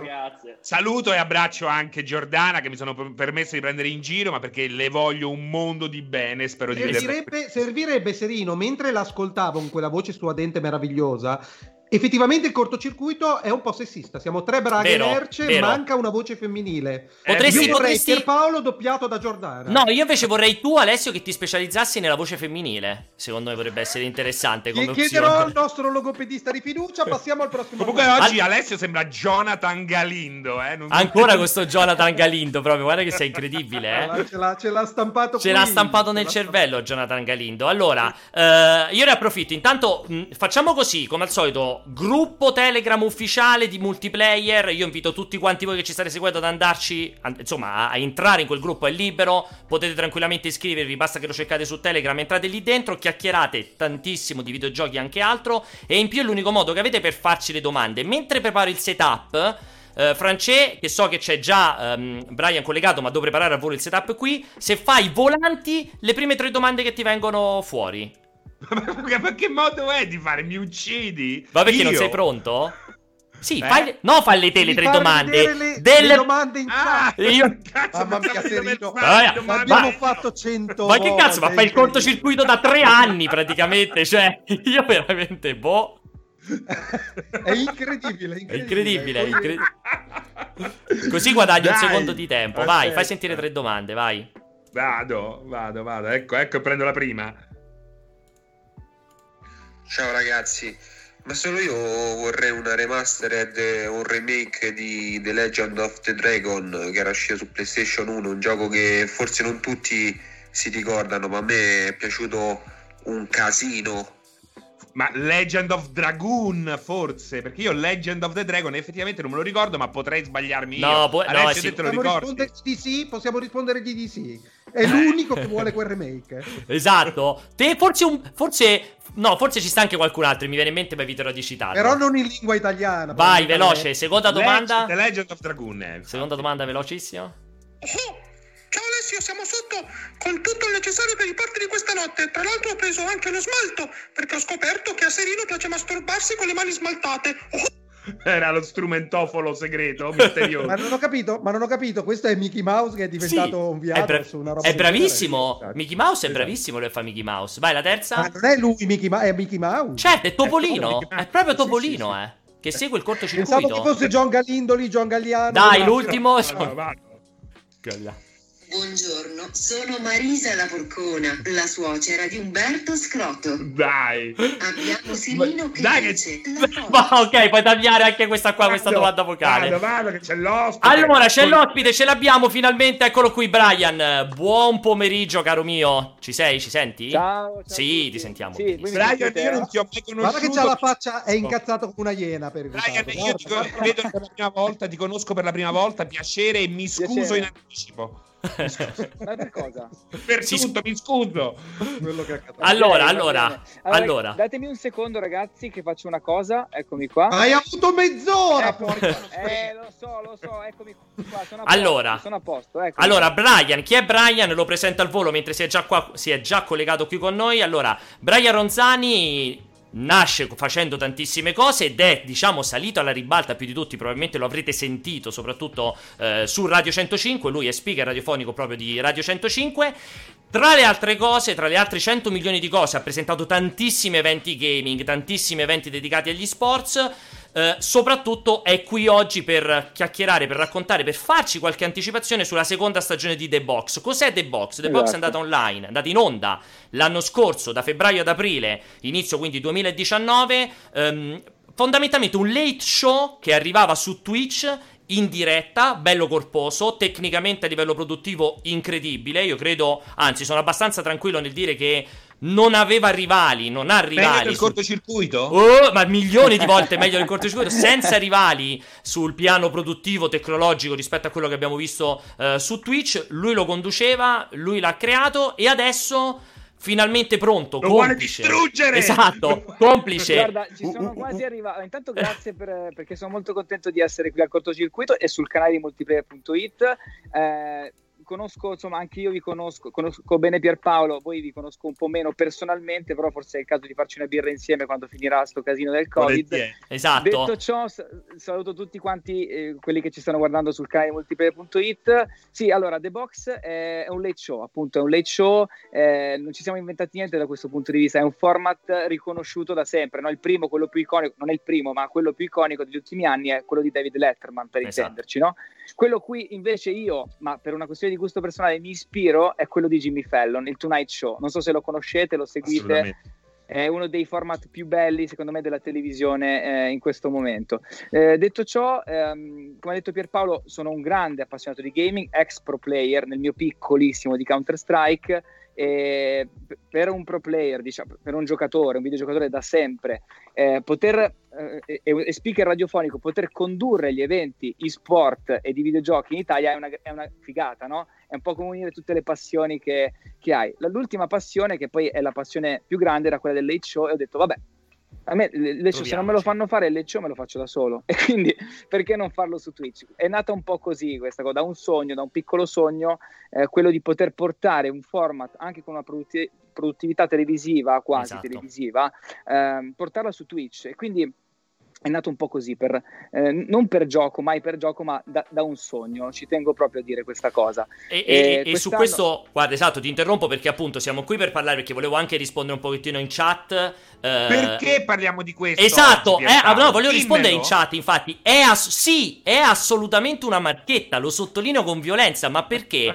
Perché? Perché siccome tutti sono impazziti, ma che senso ha una marchetta? Sì ragazzi, è una marchetta, perché? Perché la le tantissime novità di questa seconda stagione di The Box, e poi ti lascio la palla a Brian per, chiacchier- per Certo. dire quello che puoi dirci della seconda stagione, ci sarà in mezzo multiplayer, nel senso che insieme Certo. a Brian siamo riusciti a trovare una quadra per far sì che eh, accanto, agganciato fondamentalmente alla puntata, tutte le, ot- le, o- le otto puntate, non so se si poteva dire, ma io lo dirò comunque, le otto puntate vai, di questa seconda stagione di The Box, eh, ci sarà un after show, chiamiamolo, che si aggancia direttamente alla- al, al- insomma, allo show vero e proprio, a The Box vero e proprio, dove ci saranno un paio di persone di multiplayer, capiterà anche qualche passaggio di persone di Lega Nerd, forse di movie player e così via, che per 30 minuti parleranno di un argomento videoludico. Quindi diciamo un Esatto. aggancio a The Box E io, e perfettamente io ho, la domanda, ho, ho la domanda per lui, è, dato che leggendo e, e lavorando sulla presentazione mi sono accorto che il programma The Box va dalle 8 alle 23.30, scu- dalle, o- dalle- dalle 20 alle meno, sì, 23.30, più o meno, più c'è anche questa protesi cancerogena by multiplayer.it. Esatto. Dici perché non ci dovremmo rompere le palle in un programma che alla fine rischia di diventare 4 Allora, ore? Perché non ci frantumeremo i eh, testicoli? Intanto non è rompere le palle, mi raccomando, ma è rompere le scatole, in quanto il format si chiama The Box. Quindi Giustamente. chiariamo Eh, subito eh, questo. eh, eh, eh, Chiariamo eh, subito cosa. A parte questo, allora, eh, in realtà gli orari sono questi: 20 e 45, diciamo, con un countdown iniziale di 10 minuti. eh, poi c'è un pre-show, quindi c'era anche un pre-show condotto da- dagli iPens, che sono degli youtuber, streamer eh, molto conosciuti sul- nel mondo di YouTube soprattutto. Poi ci sarà The Box, quindi un paio d'ore di late show, come l'anno scorso, perché questa è la seconda stagione, con tante novità che non vedo l'ora, giuro, non vedo l'ora di svelarvi perché è incredibile. Siamo già in studio qui, eh? non vi voglio far vedere niente fino a domani che ci sarà una, Una conferenza conferenza. stampa. E poi dalle 23.30 in poi, fino a mezzanotte, ci sarà questa mezz'ora insieme a multiplayer. Voglio dire una cosa sul discorso marchetta, per tutti quelli che ci stanno guardando. Ehm, eh, The Box è il late show del gaming prima di tutto, nel senso che gli influencer, eh, i personaggi che popolano la piattaforma Twitch soprattutto, ma non solo, sono gli ospiti poi dello show. Quest'anno ha anche una forte componente mainstream perché il web comunque unisce, ci unisce, no? Unisce tanti talent di tante eh, differenze. Ci sono eh, gli Instagrammer, no? quelli che sono famosi su Instagram, eh, quelli che fanno gli YouTuber, e i TikToker, insomma, ci sono tante categorie del web. Fondamentalmente, se siamo a fare, a fare web e intrattenimento sul web, è anche perché vogliamo metterci di traverso rispetto all'intrattenimento tradizionale, no? È un po'. Eh, pa- passatemi il termine protesta verso quello che normalmente ci viene propinato dai media tradizionali. Non ci Questo- saranno gli OnlyFans, non ci saranno però. Ah, no, esatto, non ci saranno gli OnlyFans. Forse i miei con le tette di fuori, ma non credo perché non mi conviene. Detto ciò, eh, quindi la cosa bella di The Box è che unisce il mondo del gaming e fa conoscere anche ai personaggi di Twitch, perché io ricordo partire veramente da Twitch, per me Twitch è casa, ehm, per poi allargarsi no, a tutto il mondo del web. E perché non avere multiplayer.it che comunque rappresenta il mondo dei videogiochi in Italia? Perché non averlo? Cioè, perché non avere gli iPads che non rappresentano magari Twitch, ma rappresentano YouTube e, e un target anche diverso rispetto a quello che vediamo sul mondo di Twitch? E poi perché non avere The Box che racconta e fa l'unboxing, passatemi il termine, degli ospiti che vengono a trovarci allo show? Se posso dare qualche curiosità? Vai, vai, Vai. vai, vai, allora, vai. Intanto non abbiamo ancora svelato nulla, siamo nello studio e credetemi, cioè io sono... Cioè, non lo so, ho Da, un'emozione... dacci un'anteprima minuscola che puoi darci solo Non ce la vuol dare, gli ho No, rotto le scatole. Non Io- lo so, che spara coriandoli, non lo so. Facci qualcosa- vedere il durello, facci vedere il durello, alzati in Eh, ma piedi. quello è da un po' che ho smesso di funzionare. È da quando c- lavoro a The Box che non funziona. No, a parte gli scherzi, eh, que- non, voglio, non voglio spoilerare nulla perché sarà un impatto devastante. Perché l'anno scorso, voi forse avete visto qualche immagine, adesso io non, sto guardando la, l'anteprima su passato, multiplayer. Ah, sono passate le immagini. Sì. Quelle erano le immagini dell'anno scorso. Bello, eh? Perché comunque l'avete visto, la qualità produttiva Fighissimo. non è quella di una live di Twitch. Se Assolutamente. quello era fighissimo, quello che vedrete quest'anno è- lo possiamo moltiplicare almeno per tre. E non Per sto tre, scherzando. ma il soffitto quanto è alto? Il soffitto quanto è alto, occhio e croce? Eh, sarà 4 metri e qualcosa. 4 metri di soffritto. Di soffitto. Di soffritto. E, no, la figata è che quest'anno la band, l'anno scorso era un, era un trio, no? Erano un trio, sempre musica dal Ah, ci stai dicendo orchestra di 36 elementi? Ci sono 47 elementi, questo è incredibile, incredibile. No, non è vero, sono 4, sono qua, abbiamo aggiunto un elemento Eh, lo studio è più grande, è più performante, la tecnica è incredibile, anzi ringrazio e saluto Oner SRL che poi ehm, è lo studio in cui siamo, no? Sì. che dal punto di vista tecnico e visivo eh, ci permette di, di farvi vedere le figate. Ringrazio anche tutto lo staff che c'è dietro e credetemi, io ci metto la faccia, ci lavoro, l'idea è mia, ho lavorato tanto dietro le quinte, ma c'è una squadra incredibile, quindi ehm, credo che si vedrà. In più, Sì, ma si vede già dal tuo live. sguardo, si vede già Sì, col, dal sì, sì. trasporto. con Sei, sei carichissimo. Brian. Io, ne Esatto. voglio, io voglio approfittarne allora per dare anche un altro po' di informazioni che eh, qua credo di non pestare cacche perché eh, la prima puntata si sa perché l'ho vista che l'hai spammata sui social, quindi Sì. iniziamo ufficialmente lunedì, inizierai, io già mi sono messo dentro, inizierai ufficialmente lunedì Beh, 5 ma tu ci ottobre. Infatti mi è venuto automatico, inizierà ufficialmente lunedì 5 ottobre, come hai detto alle 20.45 e eh, appunto in calcio, in coda ci sarà, io già lo posso anticipare, ci saranno eh, Vincenzo Umberto nell'after show che Ok. entreranno nei dettagli eh, della questione Xbox, visto che abbiamo Ah, ok, quindi iniziato. l'abbiamo detto, cioè l'abbiamo dichiarato. ok, sì, sì, lo perfetto, dichiariamo perfetto. assolutamente. L'ho già fatto intravedere all'inizio della puntata che loro ci hanno, hanno avuto una bella bomba a mano e quindi assolutamente ci sarà quella bomba a mano lì. Quindi assolutamente seguite eh, in, in primis, insomma, la prima puntata. Eh, non so Voglio se ti... farvi vedere una cosa, Pierpaolo. Eh, se ci puoi dare anche qualche info, Vai, quello che vai, ci puoi che dire. prima mi piace Allora, il concetto. faccio vedere. Allora, è importante sapere questo. The Box è intrattenimento, ma è anche beneficenza, nel senso che tutti gli ospiti ricevono una Esatto, scatola. questo è fighissimo, sta inter- cosa. Quindi noi lancia- adesso vi farò vedere la scatola di The Box per la prima volta fisicamente. Questa scatola eh, viene mandata agli ospiti che vengono invitati. Prima puntata, sempre tornando al mondo del gaming, c'è Paolo Cannone, che io non so, penso che se siete su Twitch non Sì, potete conoscere esatto. Paolo, in quanto è uno degli streamer più famosi eh, in Italia, forse più storici. E Giulia Penna che invece rappresenta il mondo mainstream e quindi eh, detto ciò ci saranno anche tante altre apparizioni durante la puntata, vi anticipo qua, lo dico per la prima volta, ci sarà anche Fieric, un altro streamer, youtuber abbastanza conosciuto, Eh, in più eh, altri personaggi ma non voglio dire troppo, ci Eh. saranno delle, delle esibizioni, dei live showcase, quindi calcio freestyle, breakdance, vabbè basta, non dico altro. Non dirci di più, non dirci di più. E vi faccio vedere la scatola di The Box che noi inviamo come invito all'ospite. Quindi l'ospite a casa sua riceve questa scatola con l'invito alla trasmissione. Dopodiché. Tirala più su, scatola- tirala più su. Adesso, adesso ve la faccio vedere. No, no, volevo- Ah. stavo aspettando il momento Ma clou. spiega, capito? spiega, Eh, spiega prima come funziona. Spiega come funziona. Quindi riceve questa bella scatola che. Si vede? Non si vede? Si vede? Ok. Eh, riceve questa bella scatola. svuo- allora, all'interno ci sono degli oggetti dei nostri partner. Questa scatola viene svuotata e, il- e- e l'ospite decide, prende dei suoi oggetti personali, li mette nella scatola, chiude la scatola e su una faccia della scatola, che tra poco vi farò vedere, può personalizzarla, scrivere, firmare, disegnare, fare quello che vuole. Questa scatola diventa unica.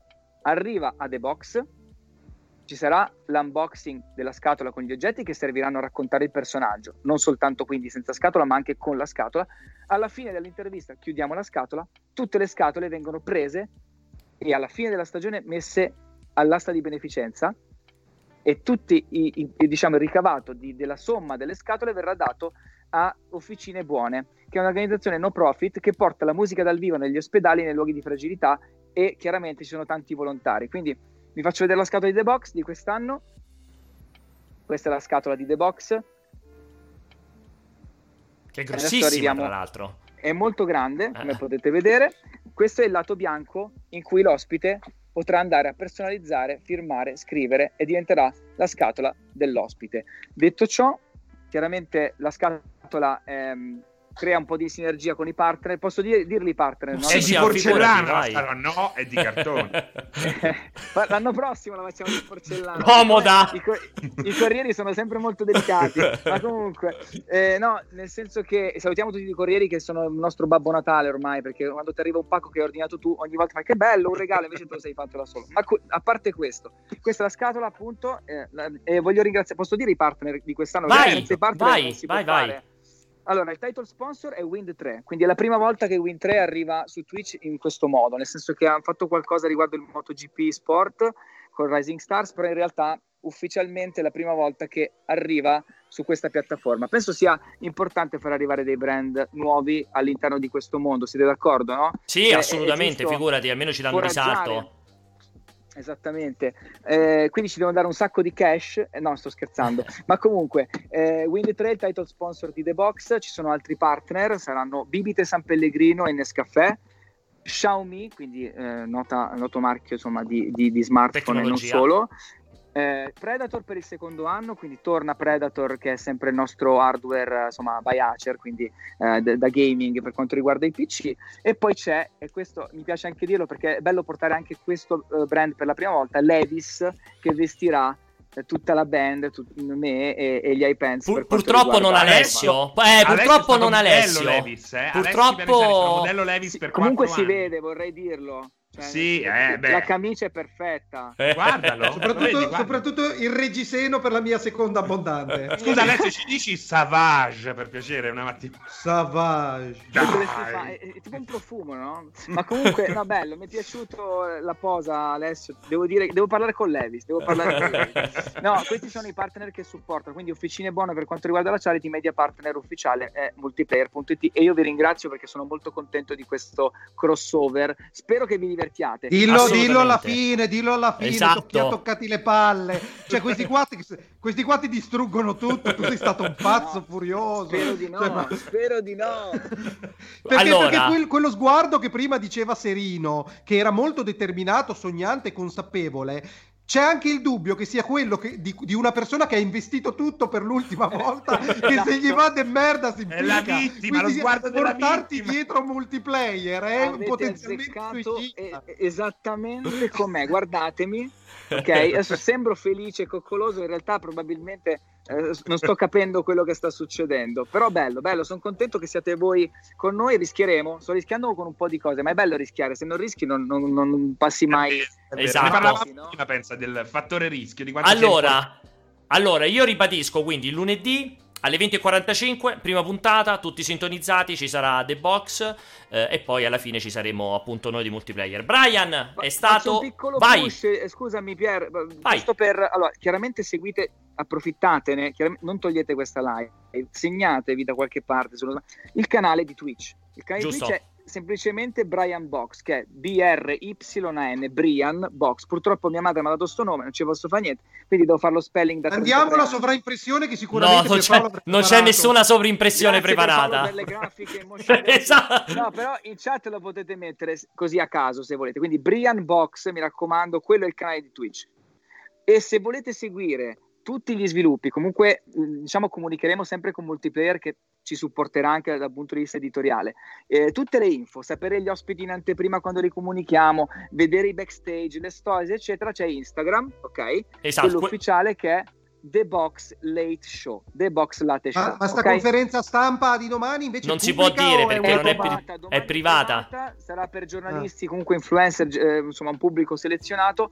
Non Domani sei invitato, non c'è Alessio. multiplayer e non c'è multiplayer. Multiplayer no, chiaramente. No, perché è un, pub- altri sì. è un certo. pubblico selezionato, Selezionato, quindi eh, non ci appunto, possiamo No, stare. no, invece no, mi farebbe piacere se veniste, anzi vi dico che domani per la prima volta mostreremo lo studio, quindi sono anche molto emozionato per questo.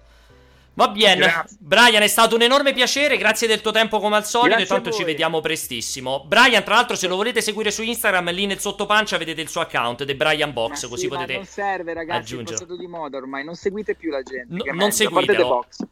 Ciao, Brian, ragazzi, grazie mille. grazie, ciao, grazie caro. mille. Ciao, ciao a tutti. E ritorniamo a noi, ritorniamo a noi a bomba con cattiveria, audacia e tutto il resto. Oh, È allora, incredibile Pierpaolo come Alessio non capisca proprio co- che cos'è il pathos, eh? rovini ogni No, tentativo. ma poi, ma poi è incredibile. Ci riflettevo prima, allora, sulla presentazione sbagliata di Mauro. Poi ha fatto quell'ultima l'ultima domanda a Mauro. Cioè, era impossibile da seguire. Cioè, secondo me, neanche messa per scritto sarebbe stata possibile seguirla con la punteggiatura corretta e tutta. Era sette digressioni senza che poi alla fine ci fosse la domanda. Poi alla fine. No, ma la cosa, più- la cosa peggiore, detto bene, è stata questa roba qui delle presentazioni, perché ci teneva Esatto! la settimana a dirci Una "Oh, settimana!" dobbiamo fare delle Sì, presentazioni all'altezza Sì, e sì. ne ha fatte due orrende, parliamoci chiaro.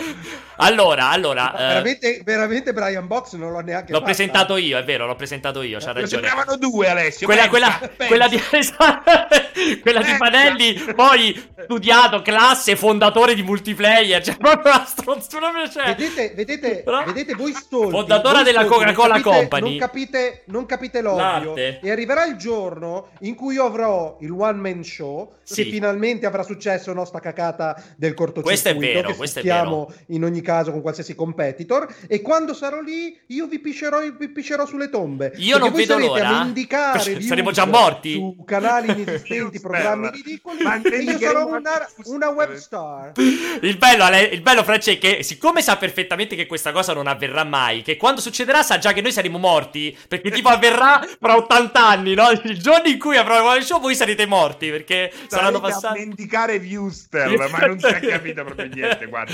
Allora, Vado- fai, fai una bella rassegna di domande e poi andiamo in chiusura, dai. Aspetta, eh, che qui... È, è che è impossibile farle ricominciare da capo quando partono. Vado.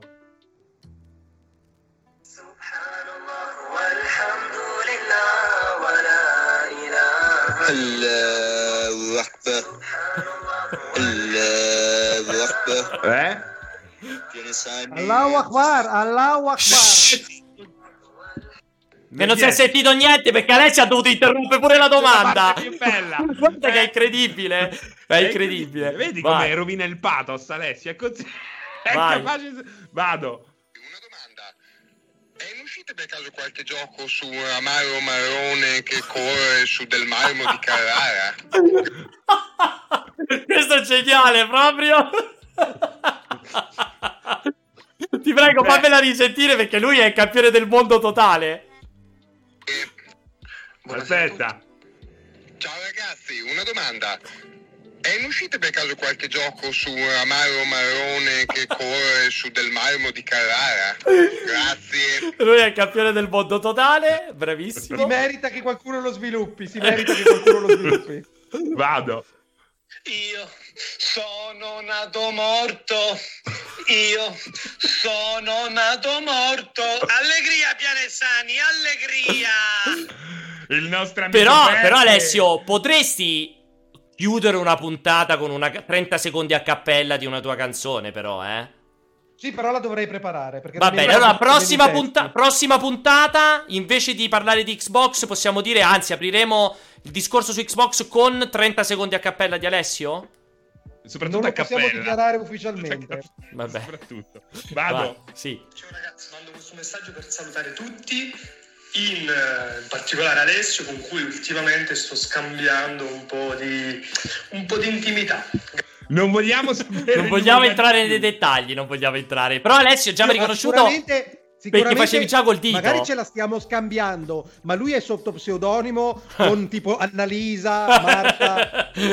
esatto, può essere, confermiamo. Poi. Comunque fai schifo, Alessio, eh, ti posso dire questo. Eh. Ciao Pierpaolo, ciao Francesco. Volevo sapere, secondo voi eh, Starfield potrebbe già arrivare l'anno prossimo? Intanto bello- ho visto subito la faccia di Alessio che ci è rimasto male. Esatto, no, perché è bello che quando fanno le domande serie sui videogiochi, giustamente neanche lo sa- cioè non lo considerano perché sarebbe come. È come chiedere a me, ciao per Paolo, che, che- quale che giocatore acquisterà l'Inter? Cioè, non avrebbe senso quella domanda lì. Starfield il prossimo anno, sì, per me è molto credibile Starfield il Sì, prossimo anche per anno. me, anche molto per me. credibile. Ricordiamoci ragazzi però che Pierpaolo era quello che diceva Starfield non uscirà mai. Ricordiamocelo. Adesso io c'è la scusa detto, che arrivano i soldi. io avevo detto chiaramente che per me Starfield aveva avuto un grandissimo problema e secondo me era stato cancellato, ma non ero l'unico che ne aveva parlato di questa cosa qui purtroppo. Adesso Se- è confermato 2020. No, è che visto che loro l'hanno ripreso in mano, che chiaramente esiste il gioco perché lo hanno confermato sui siti anche data? di screen. dai anche la data? No, Almeno- per me almeno rilancia sì, quel la data, vuoi ti do la Rilancia data? Aspetta, ti do anche la data, dammi un secondo. Aspetta, Francesco, fai sentire. Anzi, puoi cominciare a far sentire la domanda, mo dico la data. No, no, io aspetto la data. Allora, la Non data ti fate dare sarà- troppo tempo. Allora, la data sarà 21 ottobre.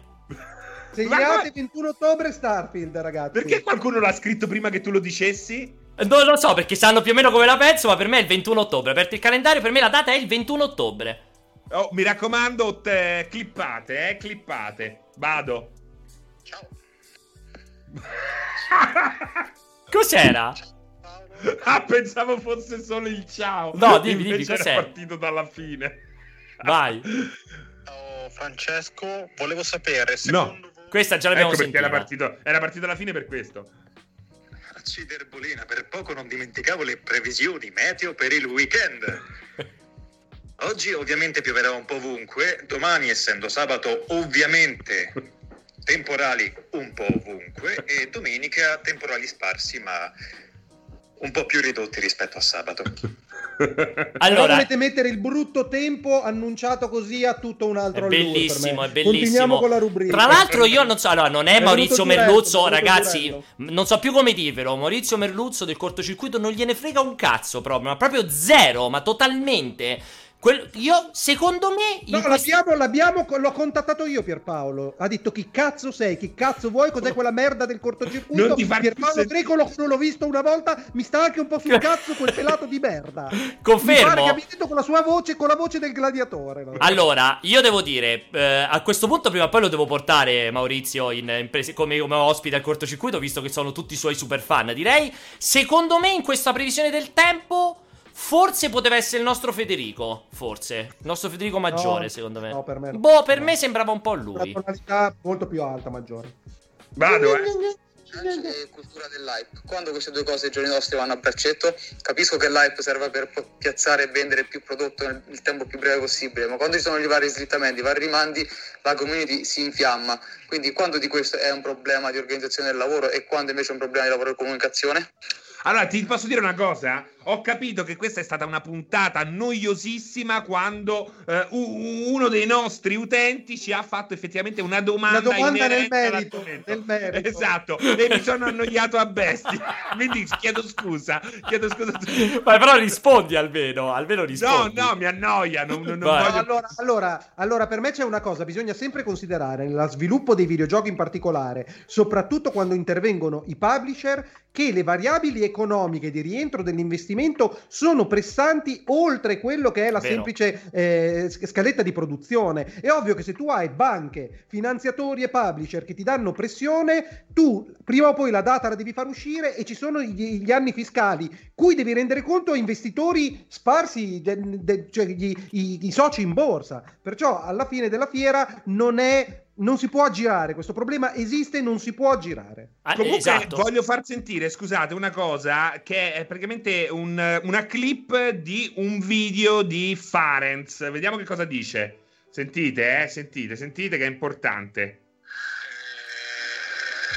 Io farò così, vado a, come insegna il maestro Serino di multiplayer, Basta, basta, basta. Ah, Farenz, Farenz quest'uomo Eh, no, qua. tra l'altro Farenz, eh, Marco che eh, già ci siamo sentiti perché l'avrei voluto invitare già almeno due o forse addirittura tre settimane fa al cortocircuito che tra l'altro posso dirlo qui ufficialmente perché non ho, non ho paura di essere smentito a cui avrebbe partecipato con enorme piacere purtroppo o per fortuna dipende dai punti di vista Marco ha un lavoro eh, che lo tiene impegnato no, no, fino lui si è trovato un lavoro a si è trovato si è fatto assumere prima di la rispondere prima di rispondermi si è fatto assumere mi ha detto per pa purtroppo ho un lavoro che finisce alle 4.31 Lavoro solo il quindi venerdì dalle 3 alle Es- 5. esatto E quindi comunque- no fammi finire comunque quindi non posso par- fare un vabbè. messaggio, farò come il maestro Serino, che poi alla fine la seconda parte è molto molto importante perché magari, ta- magari è taglio l'eroina col metadone, taglio Esatto. con l'anfetamina, cioè faccio come il maestro Serino No. e tu la- lasci aperte troppe Il possibilità. resto non interessa. Quello è Allora. il clou, il momento più importante. Ma Senti, Marco, fammi finire questa cosa. Sicuramente prima o poi verrà il giorno in cui rifaremo una puntata serale noiosissima. Perché anche questo è il dibattito. Francesco, secondo te è stata più noiosa questa o la puntata dei PowerPoint di Alessio? Perché No, secondo me. io lì ho sfiorato uno stato di premorte, è stata una roba, ogni tanto ancora mi sveglio la notte. Sì. Faccio- vi, vi rendo conto del fatto, ragazzi, che al netto delle due puntate con Sabaku, che ne tira più un pelo di Sabaku che un pelo di figa, evidentemente, sul cortocircuito, la mia puntata su Last of Us è la più vista della storia del Ma e, cortocircuito. e aggiungo, no, io posso anche fare una dichiarazione aggiuntiva che quella puntata lì Neil Druckmann l'ha vista due volte Neil Druckmann e ha anche twittato è vero The Last of Us è un gioco di merda lui era anche twittato in funzione di quella puntata lì e ci ha scritto ha fatto eh, you are right Alessio Pianesani that's true ed è finita lì No. la discussione Ma il tuo Michel gioco di Azzell, merda. Michel Azzell ha preso la sua ultima licenziato. Esatto. Michel Ancel ha detto: Se i giochi sono così, io mi licenzio. E se n'è andato. E questo è successo, è successo tutto. Quello che potete immaginarvi. Halo Infinite che è stato rimandato. Perché i 3- 343 hanno detto: Ragazzi, qui, se questi sono i giochi, noi dobbiamo rimandare Halo. È successo Eh, tutto. Max e Bethesda hanno detto ma vendiamola sta merda. Non è Esatto. stata una cortocircuito, è stata veramente una scossa di terremoto. Per Farenz ha aperto il suo canale Twitch, quindi cercatelo. È vero, Farenz ha aperto il suo canale. Twitch. Dicevo, sicuramente sarà nostro ospite. Non appena riusciremo a, ad incastrare la questione, eh, perché dovremo fare la puntata a un altro orario. E già mi ha promesso che in quell'occasione verrà. Così come ho avuto una bellissima prosecuzione di chiacchierata con. Intanto, Alessio, come vedete, si è censurato da solo. È finito dietro, è finito dietro allo specchio del box doccia. Quello, però, quello oscu- oscurato. Dicevo. Eh, adesso non più e stavo dicendo ehm, anche ho avuto un bellissimo scambio aggiuntivo con i ragazzi del team di eh, Breaking Italy di Alessandro Mi che sono staccato un giustamente capezzolo e è andata a fuoco la casa. Esatto, che ovviamente eh, io continuerò a invitare, spero prima o poi di avere qui, che giustamente si erano risentiti quando avevo detto che non gliene fregava, che poi era- secondo me era anche corretto ed anche legittimo, fregava nulla del cortocircuito. Vai, un altro paio di No, domande? una, Vai, una. una. Ma però L'ultima. scusami, scusami, ma Shai ti ha detto no, guarda Momima, allora vengo o è No. no, guarda Momima, ma comunque No, ha cazzo. detto, ha detto, a parte che, non ho par- a parte che non ho parlato con lui, ti ripeto, ho parlato con, con lo staff. Con. E mi hanno detto: Non è vero che non ci interessa il cortocircuito ed è per questo, ed è per questo non vogliamo venire, è che non ci interessi tu. E ha detto: Quindi per questo noi non verremo. Cioè, capito? È stato un po' più specifico. Non Dovevi ce l'aveva. che ci sono io al cortocircuito. Eh, non ce l'aveva col programma, ce l'aveva con la persona. Ecco. Vai, l'ultima. Ciao a tutti, volevo chiedere una cortesia. Il prossimo ospite, invece di chiedere a Valentina Nappi, vorrei un confronto tra Pianesani e Sgarbi. Che serve- sì. Ok, prossima puntata chiameremo Sgarbi come ospite. Non vedo l'ora di vedere cosa risponda. Io credo che sia opportuno chiudere con una stronzata, quindi grazie a tutti. Assolutamente. Allora, il cortocircuito, come al solito, ritornerà venerdì prossimo dalle 15 alle 16.30 in compagnia, come sempre, di Alessio, di Francesco e di me, Pierpaolo. Ehm, io adesso vi lascio a una giornata che sarà memorabile, ragazzi. Come hanno detto Umberto e Vincenzo eh, prima, durante quel piccolissimo video che mi sono fatto registrare. Questa sera, credo alle 20, controllate il calendario multiplayer.it slash live. Alle 20 ci saranno loro in live per la puntata speciale del Road to Next Gen dove parleranno di Xbox Series X, faranno vedere qualche cosina e parleranno ehm, della console. Noi invece ritorniamo appunto venerdì prossimo dalle 15 alle 16.30. Vi ricordo che il cortocircuito lo potete rivedere su YouTube se ve lo siete persi, oltre che su Twitch e naturalmente lo potete ascoltare in podcast su Google Podcast, Apple Podcast, Spotify e tutte le altre piattaforme eh, di podcast. Se ci state guardando su Twitch, mettete un dannato, accendete il cuoricino viola, così ricevete le notifiche e ci fa tanto piacere. Eh, Alessio e Francesco è stato un piacere e buon weekend a tutti voi in chat, moderatori e sul gruppo ufficiale di Telegram. Ciao!